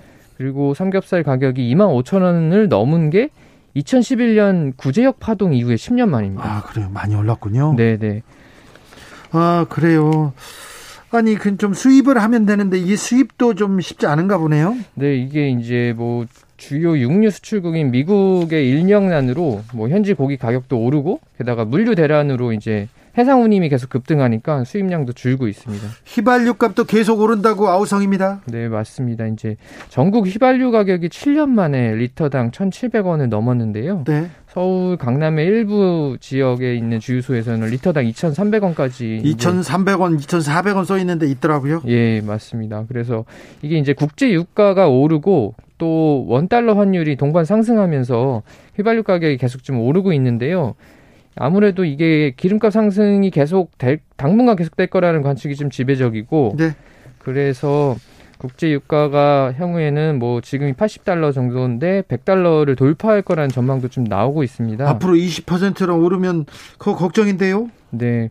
그래서 지금 나오는 이야기가 만약 기름값이 계속 이렇게 오르면 정부가 유류세를 좀 인하해야 된다는 거 해야 되는 거 아니냐 뭐 이런 이야기도 좀 나오고 네.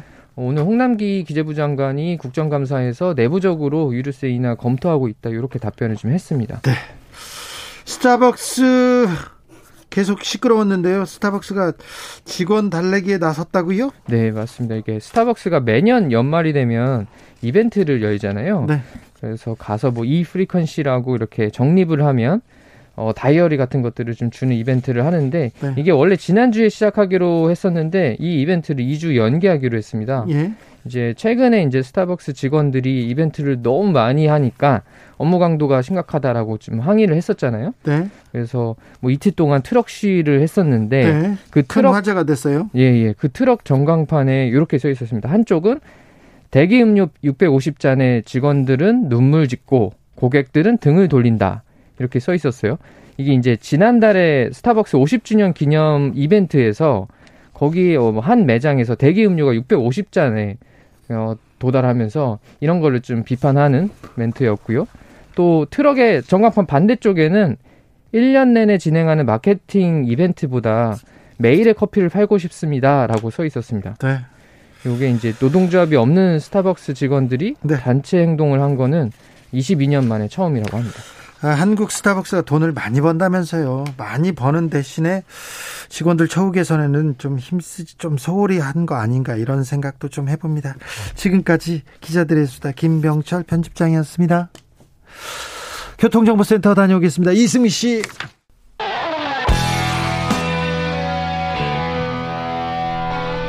스치기만 해도 똑똑해진다. 드라이브 스루 시사 주진우 라이브.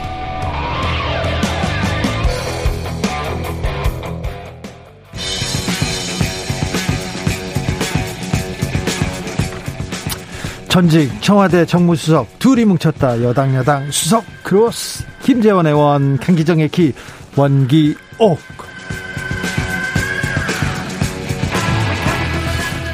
냉철하고 확실한 분석 주진우 라이브 특급 조합입니다. 강기정 전 청와대 정무수석 어서 오세요. 네, 안녕하세요. 김재원 국민의힘 최고위원 어서 오십시오. 안녕하세요. 네, 안녕하시죠? 예. 네. 기운이 없으세요? 요즘 좀 뭐 시끄러워서. 네. 어, 자, 이재명 어, 후보 얘기를 먼저 할까요? 윤석열 후보 얘기를 먼저 할까요? 아니, 뭐, 누구든 도마에 올려놓고. 네, 자, 도마에 올리겠습니다. 자, 이 경기도 국감은 경기도 국감은 거의 이재명 국감이었습니다. 지금 이 시각 국회 국토위 국정감사 중이기도 하고요. 국민의힘에선 대구 경북 토론회 진행하기도 하고 있는데 김재원 최고위원님, 자 이재명 국감 어떻게 보셨어요? 그러니까 이제 이재명 그 경기지사 자격으로 경기도의 그 국정 경기도가 역시 이제 국정감사 대상 기관이니까 국정감사 대상 기관의 기관장으로서 네. 출석을 해서 어 이른바 피감 기관장으로서 이제 국정감사를 받는 자리인데 네. 사실은 뭐 어, 국정감사장에 갈 때 경기도의 그 현안이 결국 그 성남시장 시절에 벌인 대장동 개발 사건이 가장 중심이니까 네.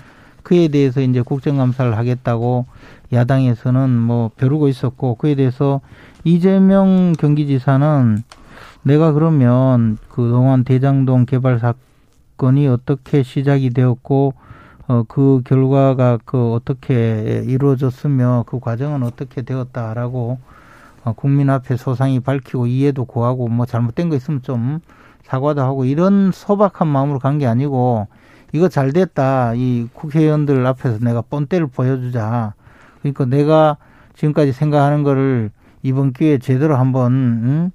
저 터트려 보겠다. 그런 마음으로 간 거잖아요. 뭐 전국 전국 국민들이 다 알잖아요. 근데 그렇게 오니까 사실은 뭐 어, 믿거나 말거나 듣거나 안 듣거나 그냥 그냥 자기 주장만 계속했죠. 더욱이 사전에 뭐 어, 판, 판넬까지 만들어 들고 와서 네.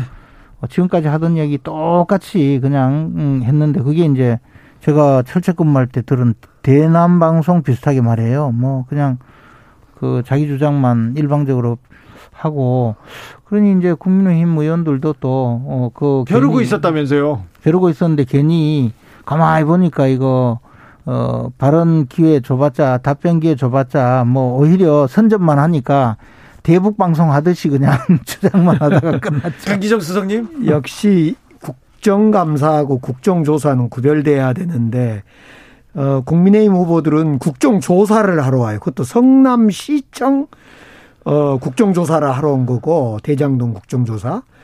이제 우리 이재명 후보는 국정조사하지 말고 국정감사를 해라. 경기도지사에 대한 국정감사를 해라. 이렇게 이제 요구를 하고 있고. 그러면서 이제 이재명 후보한테 물어볼 건 다 물어봤고, 이제는 국회의 시간이 아니라 검찰의 시간으로 가야 돼요. 이제 수사로 가야지. 네. 이재명 후보가 더 뭔 얘기를 하겠어요. 계속 반복된 한쪽에서는 초과이익 간수로 배임이냐 아니냐 아니다. 그 반복된 얘기를 반복하고 있기 때문에 이제는 국회의 시간을 끝내고 검찰 수사의 시간으로 가야 된다고 보고요. 저는 이 과정에 이번에 어 국정감사 1차, 2차 보면서 이 저 그 저 저 저 김용판의 돈다발 네. 사건 네. 이것이 엑스맨이었다고 봐요. 뭐 참 훌륭한 역할을 해준 거죠, 이것은. 네. 김재현 최고위원님. 어, 이제 여의도 말로 대치기를 심하게 당한 건데. 그 뭐 완전히 그, 당했죠. 예, 뭐 근데 어. 어, 아쉬운 거는 그 사진을 이렇게 보고 제가 사진을 보면요, 원래 이제 자금 수사를 하면 계좌 추적을 해서 단서가 나오면 그건 증거가 확실하잖아요. 네? 일단 그 네. 돈이 지나간 거. 근데 뭐 돈을 촬영해서 오는 경우 가끔 있어요. 네네. 근데 그런 경우는 이 돈이라고 하지만 실제로 건너간 증거는 안 되잖아요. 뭐 돈에 동, 이름 안 써 있습니다. 또 더군다나 동영상으로 예컨대 뭐 전달하는 장면이 포착이 되거나 CCTV에 찍혔다면 모를까 그런 게 아니니까 그러면 이제 우선에 디지털 자료 같은 걸 분석해 보거든요. 사진 속성 같은 거부터 시작해서. 근데 제가 그 사진 들여다보면서 가장 중요한 거는 5천만 원이라고 했잖아요. 네. 처음에 뇌물을 주면서 5만 원권하고 만 원권을 같이 섞어서. 줬다는 것이 저는 우선 좀 이해가 안 갔어요. 그렇죠. 예. 네. 보통의 경우 그리고 그렇죠. 두 번째는 5천만 원이라면 500, 어, 저, 그, 5만 원짜리 100장 하면 500만 원이잖아요. 네. 그러면 네. 이게 열, 열 묶음이 돼야 돼요. 네. 근데 한번 헤아리 보셨어요? 그 10개 더 돼요. 액수가 틀려요. 예. 아.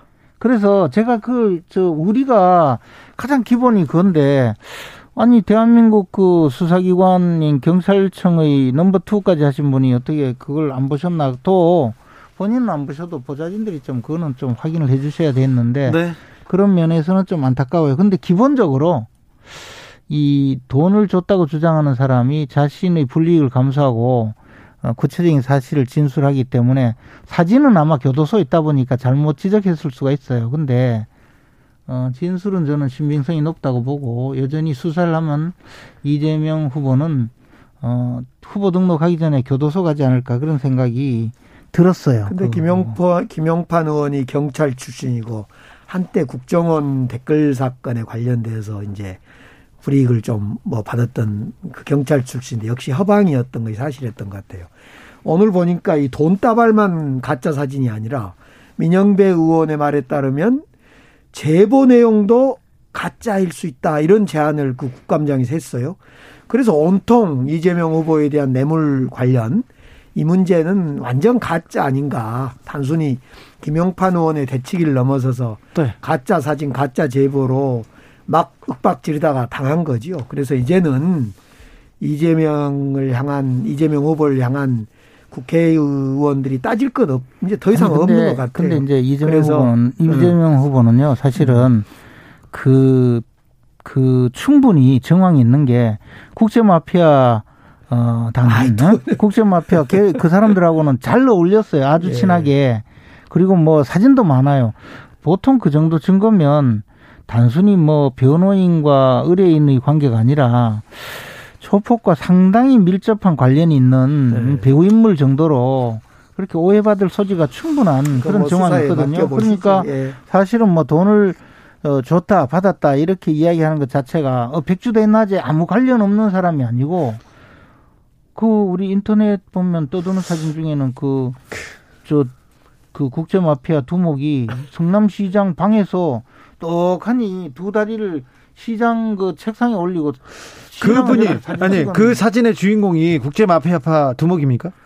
두목이라고 전부 이야기하잖아요. 아니 근데 저기 뭐 국정감사도 아니면, 그렇고 여기 아니면 뭐, 말고 식으로 얘기하면 아니, 안 됩니다. 아니 그거는 두목이라고 저 그 자막에 나와 있어요. 근데 실제로 실제는 아닐 텐데요. 뭐 아니면 뭐 또 확인해 봐야 되고. 근데 어쨌든 그래서 그 사람이 근데 보니까 네. 뚱뚱하고 하니까 좀 아니 이제 그래서 이재명 후보는 그리고 은수미 시장도 또 거기에 올려가지고 아이, 또 그랬잖아요. 재판 받았잖아요. 이재명 그, 그 후보는 이쯤에서 이제 국회에서 역할은 끝났다고 봐요. 네. 그래서 국회로 아니 검찰로 넘기고 네. 이제는 정치를 해야죠. 정치. 근데 이 검찰을도 문제인 게 검찰 수사하는 거 한번 보세요. 저게 수사가 아니라 전 차라리 이재명 후보가 좋아하는 어? 동네 강아지한테 맡겨도 저보단 잘할 것 아니, 뭐 같아요. 검찰 경찰 수사 문제 있다는 거 저도 동의합니다. 아니, 실제로 저는 있어요. 제일 예. 제일 우습게 생각한 것은 남욱 네. 변호사가 이, 저 입국을 했잖아요. 네. 그럼 그냥 하루 쉬고 나오라 해도 돼요. 근데 공항까지 가서 체포를 했잖아요. 네. 체포를 했으면 체포를 해서 데려와서 수사를 해야 되잖아요. 네. 그런데 체포영장에 서 체포를 했으면 48시간 동안 네. 구금해서 수사를 하거든요. 그럴 수 있죠.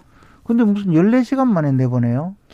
14시간 아니고 48시간에 몇 시간을 남겨두고 수사는 14시간만 있어요. 수사는 네, 수사는 뭐 계속 잠을 안 재우고 할 수는 없지 않습니까? 그러니까 뭐냐면 네. 저 뭐냐면 그 구속영장을 청구할 만한 자료도 없이 자료가 확보된 상태에서 진술 받고 아니면 저 영장을 청구해야 되죠. 저래 되면 어떻게 되냐면 난 저 보니까 검찰이 역시 참 눈물겹게 노력하는 것이 남욱 변호사를 불러서 진술을 다 해서 야 당신한테 뭐가 궁금하다 다 알려주고 내보내 주잖아요. 그러면 이제 나가서 아 검찰이 나에게 뭐 질문이 요거구나 해서 그때부터 모든 증거를 다시 또 새로 재조정할 수 있거든요. 이거는요. 그래서 이거는 제가 보기에 수사기밀 누설죄로 검사들부터 전부 다 구속하고 다시 검사들 바꿔 수사해요. 그래요? 저도 뭐 검찰 수사가 도저히 이해가 안 되는 부분이 많이 있어요. 근데 기본적으로 남욱, 정영학 그다음에 김만배 뭐 유동규 이, 이 투기꾼들 이, 이, 이, 이 투기꾼들에 대한 수사 네. 이게 진도가 안 나가고 있는데 애초부터 돈을 쫓자 그랬잖아요. 돈이 어디로 갔냐? 50억 클럽으로 갔다. 거기를 쫓아야 되는데 자꾸 이재명 후보에 대해서 뭐 배우다, 배임이다 이걸 정치 사건으로 가니까 수사가 안 되는 것 같아요. 그래서 저는 이재명 이제 검찰에서 사인 대질 질문도 한다고 그러니까 네. 검찰이 수사를 그 대질 질문 할 필요 없어요. 다 물어가지고 내보내가지고 자기들끼리 다막말 맞추게 만들어주고는 예. 이제 와서 대질신문이 뭐 필요 있어요. 8748님이 검찰 수사의 문제점은 수사를 해보니까 거물급 선배 검찰 출신들이 너무 많아서 지금 감당이 아이, 안 되고 있는 거 아닌가 이렇게. 그 문제가 아니라 이거는 오로지 이재명을 보호하기 위해서 주문 제작형 수사를 하고 있어요. 아니 이재명을 검찰에서 왜 봐줍니까? 왜 주문 제작을 합니까? 이거 다 윤석열 검찰총장의 밑에 있던 사람들 아닙니까? 윤석열 검찰총장을 몰아내기 위해서 네. 작당했던 검사들이죠. 네. 수사를 똑바로 하던 윤석열 검찰총장 시절에 수사하던 검사들은 다 지방으로 쫓겨가 있고 이 근처에 없어요. 그리고 지금 와서 수사하고 있는 사람들은 사실 수사 실력이 없어요. 기본적으로 좀 탓하려고 해도 자, 뭐 넘어갑시다. 수사 능력이 너무 부족하니까. 네. 뭐. 오96님께서 김 김재현 최고위원님 날마다 너무 힘드시지요. 그래도 힘내세요. 정말 되치, 힘들어요. 되치기 하느라고. 정말 힘들어요. 네. 네. 아니 검사들도 저 모양이지. 네. 이재명 지사는 나오기만 하면 거짓말만 하지. 당도 윤석열 권력을 가지고 힘들지. 있는 저 여당은 또 여당대로 야당 탄압이나 하려 그러지. 오드리님께서 윤석열 후보가 또 막말해서 힘들지. 그렇죠. 오, 김재현 최고위원님, 우리 가족은 국힘당 뽑으려고 하는데 인물이 없어서 어떻게 합니까? 얘기합니다. 아, 제가 있잖아요. 아, 그렇습니다. 김재현 최고가 있습니다. 혼자 그냥 고분, 저는 출마를 안 해서 죄송해요. 3778님께서 물가에 놓, 놓은 아이 같아요. 누굴까요? 이분이 근데 나라님이 되고 싶었다는데, 자, 이재명, 윤석열. 왜냐하면 자, 윤석열 후보 윤석열. 전 호남에서 전두환이 정, 전두환 씨가 전, 전두환 전 대통령이 정치를 잘했다 이렇게 얘기하는 사람들이 있습니까? 아 지금 전두환 전두환 전 대통령이 재판 받고 있잖아요. 네. 당시 헬기 사격을 했냐 안 했냐 이중 어, 가짜 이 진실 규명을 한다고 재판을 받고 있어요. 네. 그런데 이런 전두환을 뭐 정치를 잘한 정치 저저저 정치를 잘했다 하면 정말 어떻게 해야 될지 모르겠어요. 그동안 김종인 비대위원장이 무릎 사과하고 또 이준석 후보까지도 정치에 참 어설픈 윤석열 이렇게 오늘 평가를 했던데 이거 다 물거품된 거 아니에요? 가짜였던 거고. 그래서 근데 저는 가만히 생각해봐요. 윤석열 후보가 왜 이런 이야기를 했을까? 그리고 잘못됐 줄 알았으면 빨리 사과를 해야 되는데 사과를 지금 안고 있거든요. 그 끝내 뭐, 아, 큰 문제 없다. 내 진위는 그런 게 아니다. 이러고 있어요. 저는 그래서 그 왜 그럴까 생각해 봤던 이것이 선거 전략 같아. 윤석열 후보가 어떤 지역주의 내지는 보수층 결집 이걸 위한 선거 전략인 것 같은데 윤석열 후보 그러다가는 역사에 큰 철퇴를 맞죠. 김재현 최고위원님? 뭐 철퇴까지는 뭐 철퇴야. 아이 철퇴 맞아요. 내부에서도 그, 반대 많던데. 윤석열 전 총장이 이미 대학 시절에 네. 그죠? 네. 모의 재판에서 당시 이제 5.18 전이죠. 근데 네. 그12.12 이 그 군사 반란 그것만 가지고도 예, 그저 판사 역할을 하면서 무기징역을 선고했잖아요. 그 선고가 잘못됐구만. 응? 좋은 사람을 선고를 잘못했고. 아니 그게 아니고 그렇게 해서 어 전두환 전 대통령에 대한 기본적인 생각이 지금 찬양하는 게 아니다 이 말이죠. 그리고 어 그날 이야기에도 보면 5.18 또 뭐 군사 쿠데타 이런 거 잘못했다. 그런 그런 기본 입장에서 다만 이 사람이 그런 잘못된 정치를 했는데도 사람에 대해서 자기가 잘 모르는 것을 아는 척 하면서 사람에 대해서 전문가에게 경제 같은 걸 맡기고 어 경제를 책임지도록 해서 실제로 그때 삼조 현상의 여파가 있지만 경제가 잘 됐다. 그러면은 어 잘한 것 아니냐. 이제 그에 대해서 이야기를 했는데 이게 이제 여의도 정치 문법은 그렇게 할 때 전두환 대통령 그렇게 문제가 많은 사람도 이 경제 문제만은 자기가 괜히 관여하지 않고 전문가를 뽑아서 이렇게 한 점이 있다. 그만큼 음 그 군사 정권에서 군사 정권 시대라도 어 그 시스템적으로 인재를 관리하는 것은 본받을 점이 있다 이렇게 이야기했으면 우리 저 강기정 수석께서 철퇴를 내리지는 않았을 텐데 아니 근데 근데 이제 이야기죠 그 외에도 여러 가지 그, 그 이야기를 할 수가 있지만 뭐 표현의 문제이죠. 그리고 아니죠. 표현의 문제가 아니죠. 그리고 또 하나는 또 하나는 어쨌든 어쨌든 이게 이제 이런 문제가 있으면 어 전후 모든 것 다 가지하고 다 떼내고 공격을 하니까 이제 그런 어, 일이 있는 건데 제가 뭐 잘했다 지금 두둔하는 문제가 아니고 사실은 분명히 보면 내용은 그 이야기였죠. 아니 내용으로 봐도 전두환 정치가 어떤 정치였어요? 폭압 정치고 언론 통폐합하고 그래서 그 인재 쓰는 문제를 잘못되고 그다음에 경제 정책이란 것이 저임금 정책이고 수, 뭐 재벌 중심의 정책이고 다 있잖아요. 아니, 그러니까 관악 경찰서 붙들려가 두드려 맞고 있어요. 아니 그래요? 그러니까 네. 전두환 그 시절 80년 50 정치라는 것은 폭압 정치고 경제도 그렇고 언론도 그렇고 아무튼 민주주의 전반도 그렇고 어떤 것도 예를 들면 박정희 대통령에 대한 평가할 때 한편에서 수출 주도 경제 개발을 통해서 대한민국을 잘 살게 한 측면이 있다라고 하는 것은 그것까지는 좀 인정이 되겠어요. 한편으로는. 근데 전두환에게 뭐 정치를 잘했다 해버리면 이건 참 오공학 시절이죠 지금. 전두환 정치를 잘했다는 것이 아니고 사람을 그러니까 잘 썼다. 정치를 그 잘했다고 잖아요 아니 그러니까 표현은 그렇게 됐는데 사람을 전체적으로 보면 시스템에 의해서 관리를 무슨 시스템이에요? 80년. 아니 그렇게 이야기를 했다 이 말이야. 김재철 의원님. 전두환 전 대통령. 아, 참 힘드네, 정말. 그러니까 그럴 때는 인정해 줘야 돼. 자, 아, 힘들다니까. 네. 김재현 최고위원. 이 정도 그 지도자가 되겠다는 사람이 이 정도 실언이 나왔으면, 실수가 나왔으면 사과하고 빨리 정리하는 게 맞지 않나 이런 생각도 하는데 왜 사과. 뭐 고집하지 않잖아요, 본인 이야기를. 고집하고 있잖아요. 뜻이, 뜻이 그런 뜻이 아니고. 자꾸 이제 뜻을 설명해야 되니까 좀 그러니까 힘드시잖아요. 네. 나는 그래서 자꾸 사과를 안 한 이유가 이거 윤석열식의 어떤 선거 전략인가?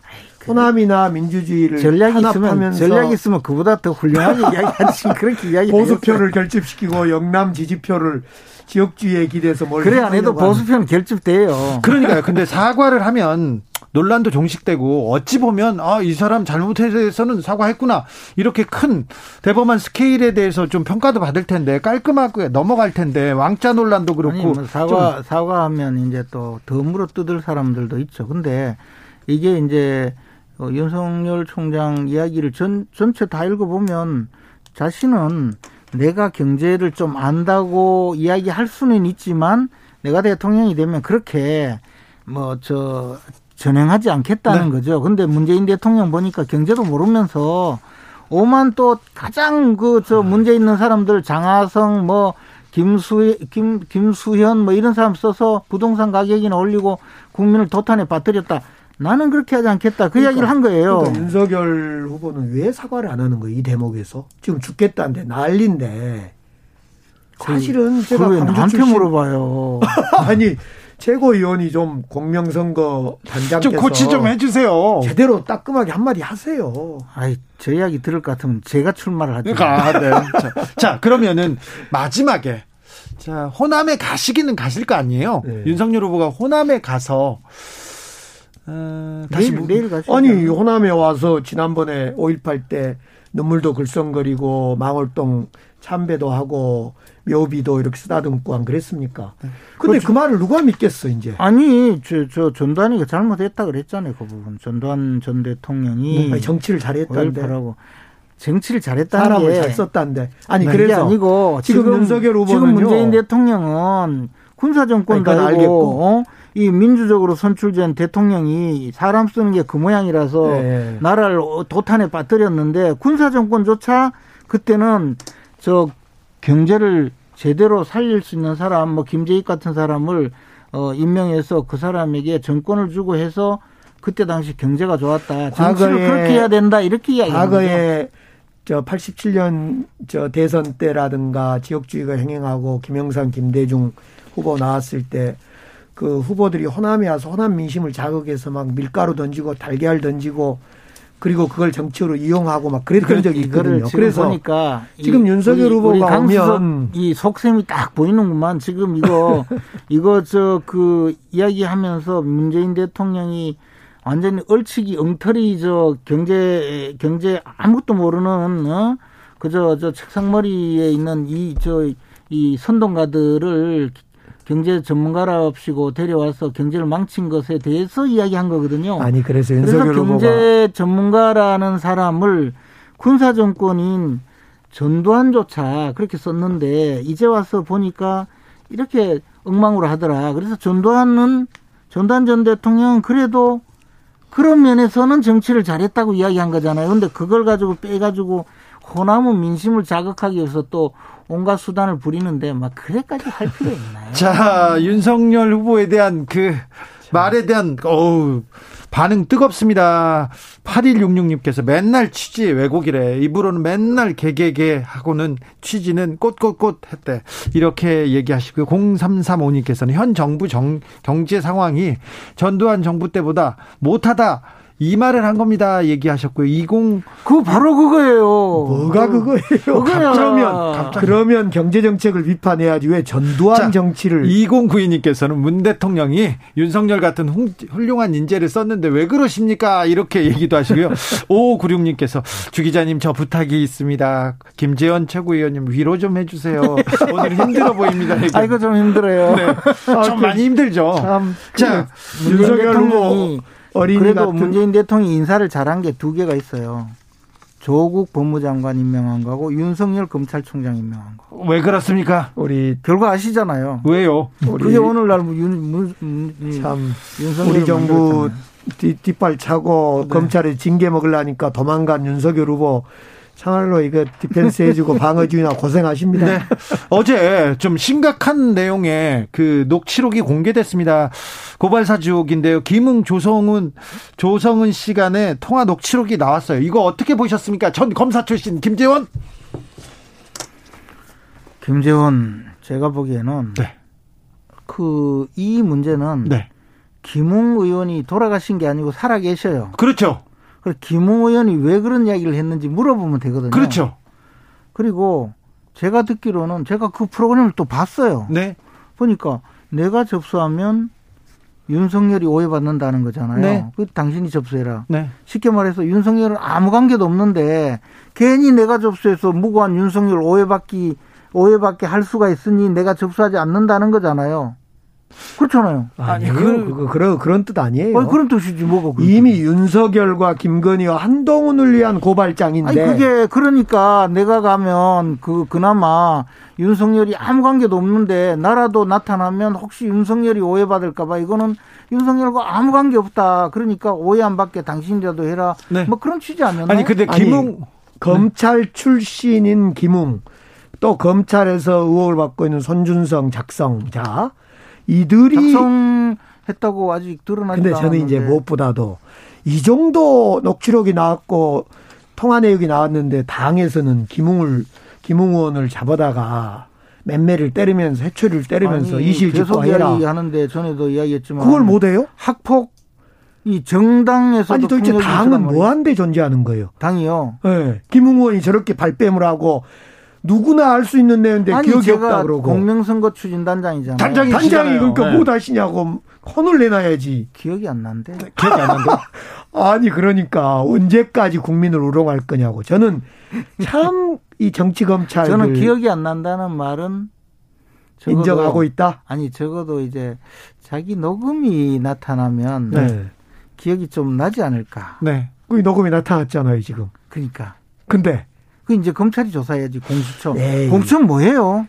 그 공수처에서 조사해야죠. 예를 들어서 지금 공수처가 지금 할 수사를. 하고 있는데 할 건데 수사를 하고 있는데 예를 들어 제가 나타나서 만나서 이야기를 하잖아요. 어떻게 되냐. 그러면 저는 정말 순수하고 착하게 사실관계를 분명히 알아내기 위해서 어, 조사를 한다고 물어보고 하더라도 공수처 저 사람들이 또 고약한 사람들이거든요. 그러면 제가 한마디만 제가. 나타나서 무슨 네? 당에서 놔두고. 압력을 가해서 저 진술을 못하게 마- 만들었다고 네. 오해할 수도 있고 또 우리 강기정 수석 원래 오해 잘하시잖아요. 또 또 뭐 당에서 뭐 어 이제 저저 증거 증거 인멸 사주를 했다고 또 그럴 거 아니에요. 그러니까 한 가지 이야기할게요. 가만 두는 거예요. 김재현 최고위님 이것 좀 해주세요.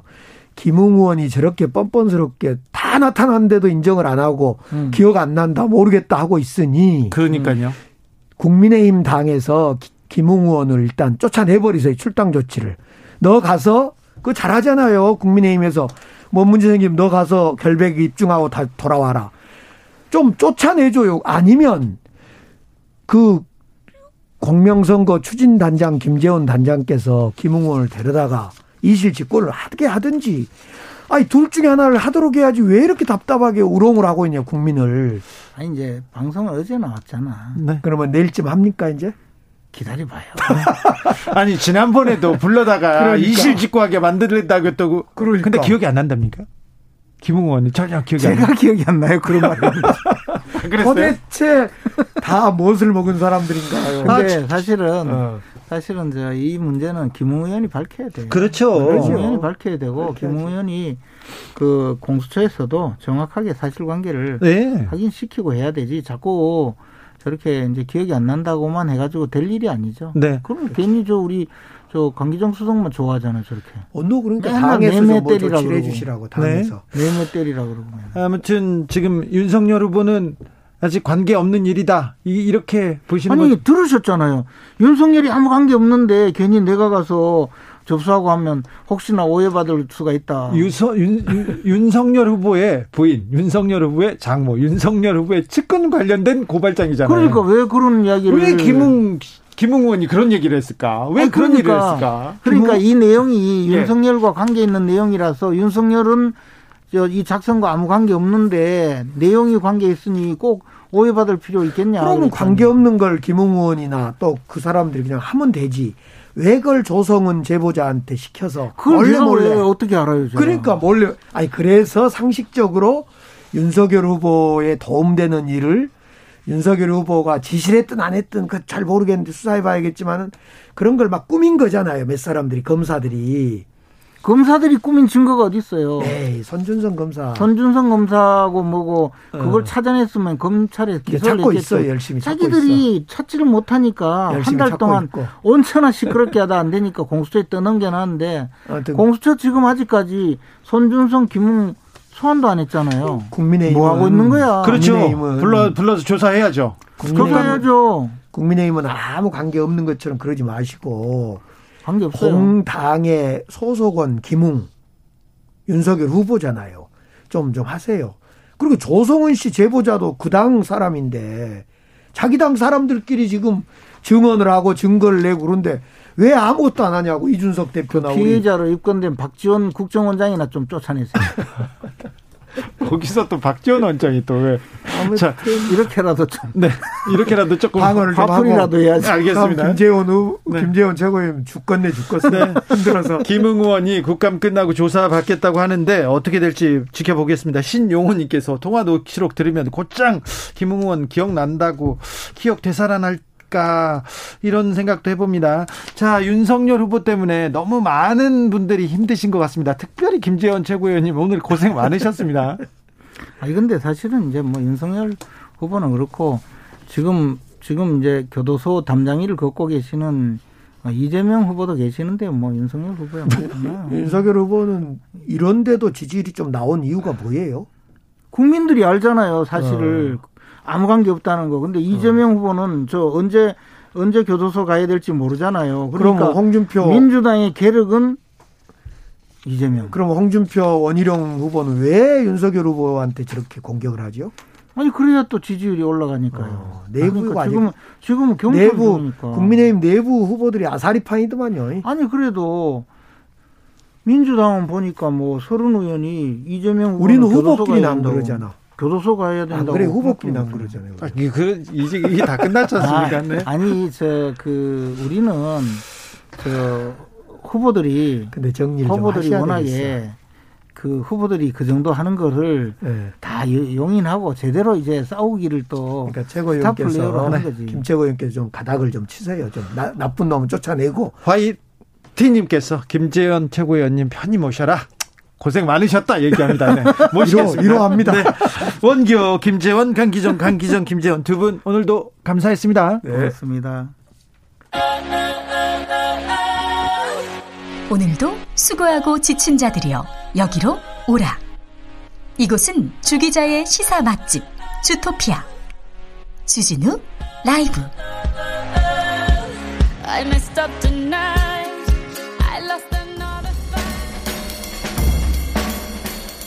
느낌 가는 대로 그냥 고른 뉴스 여의도 주필.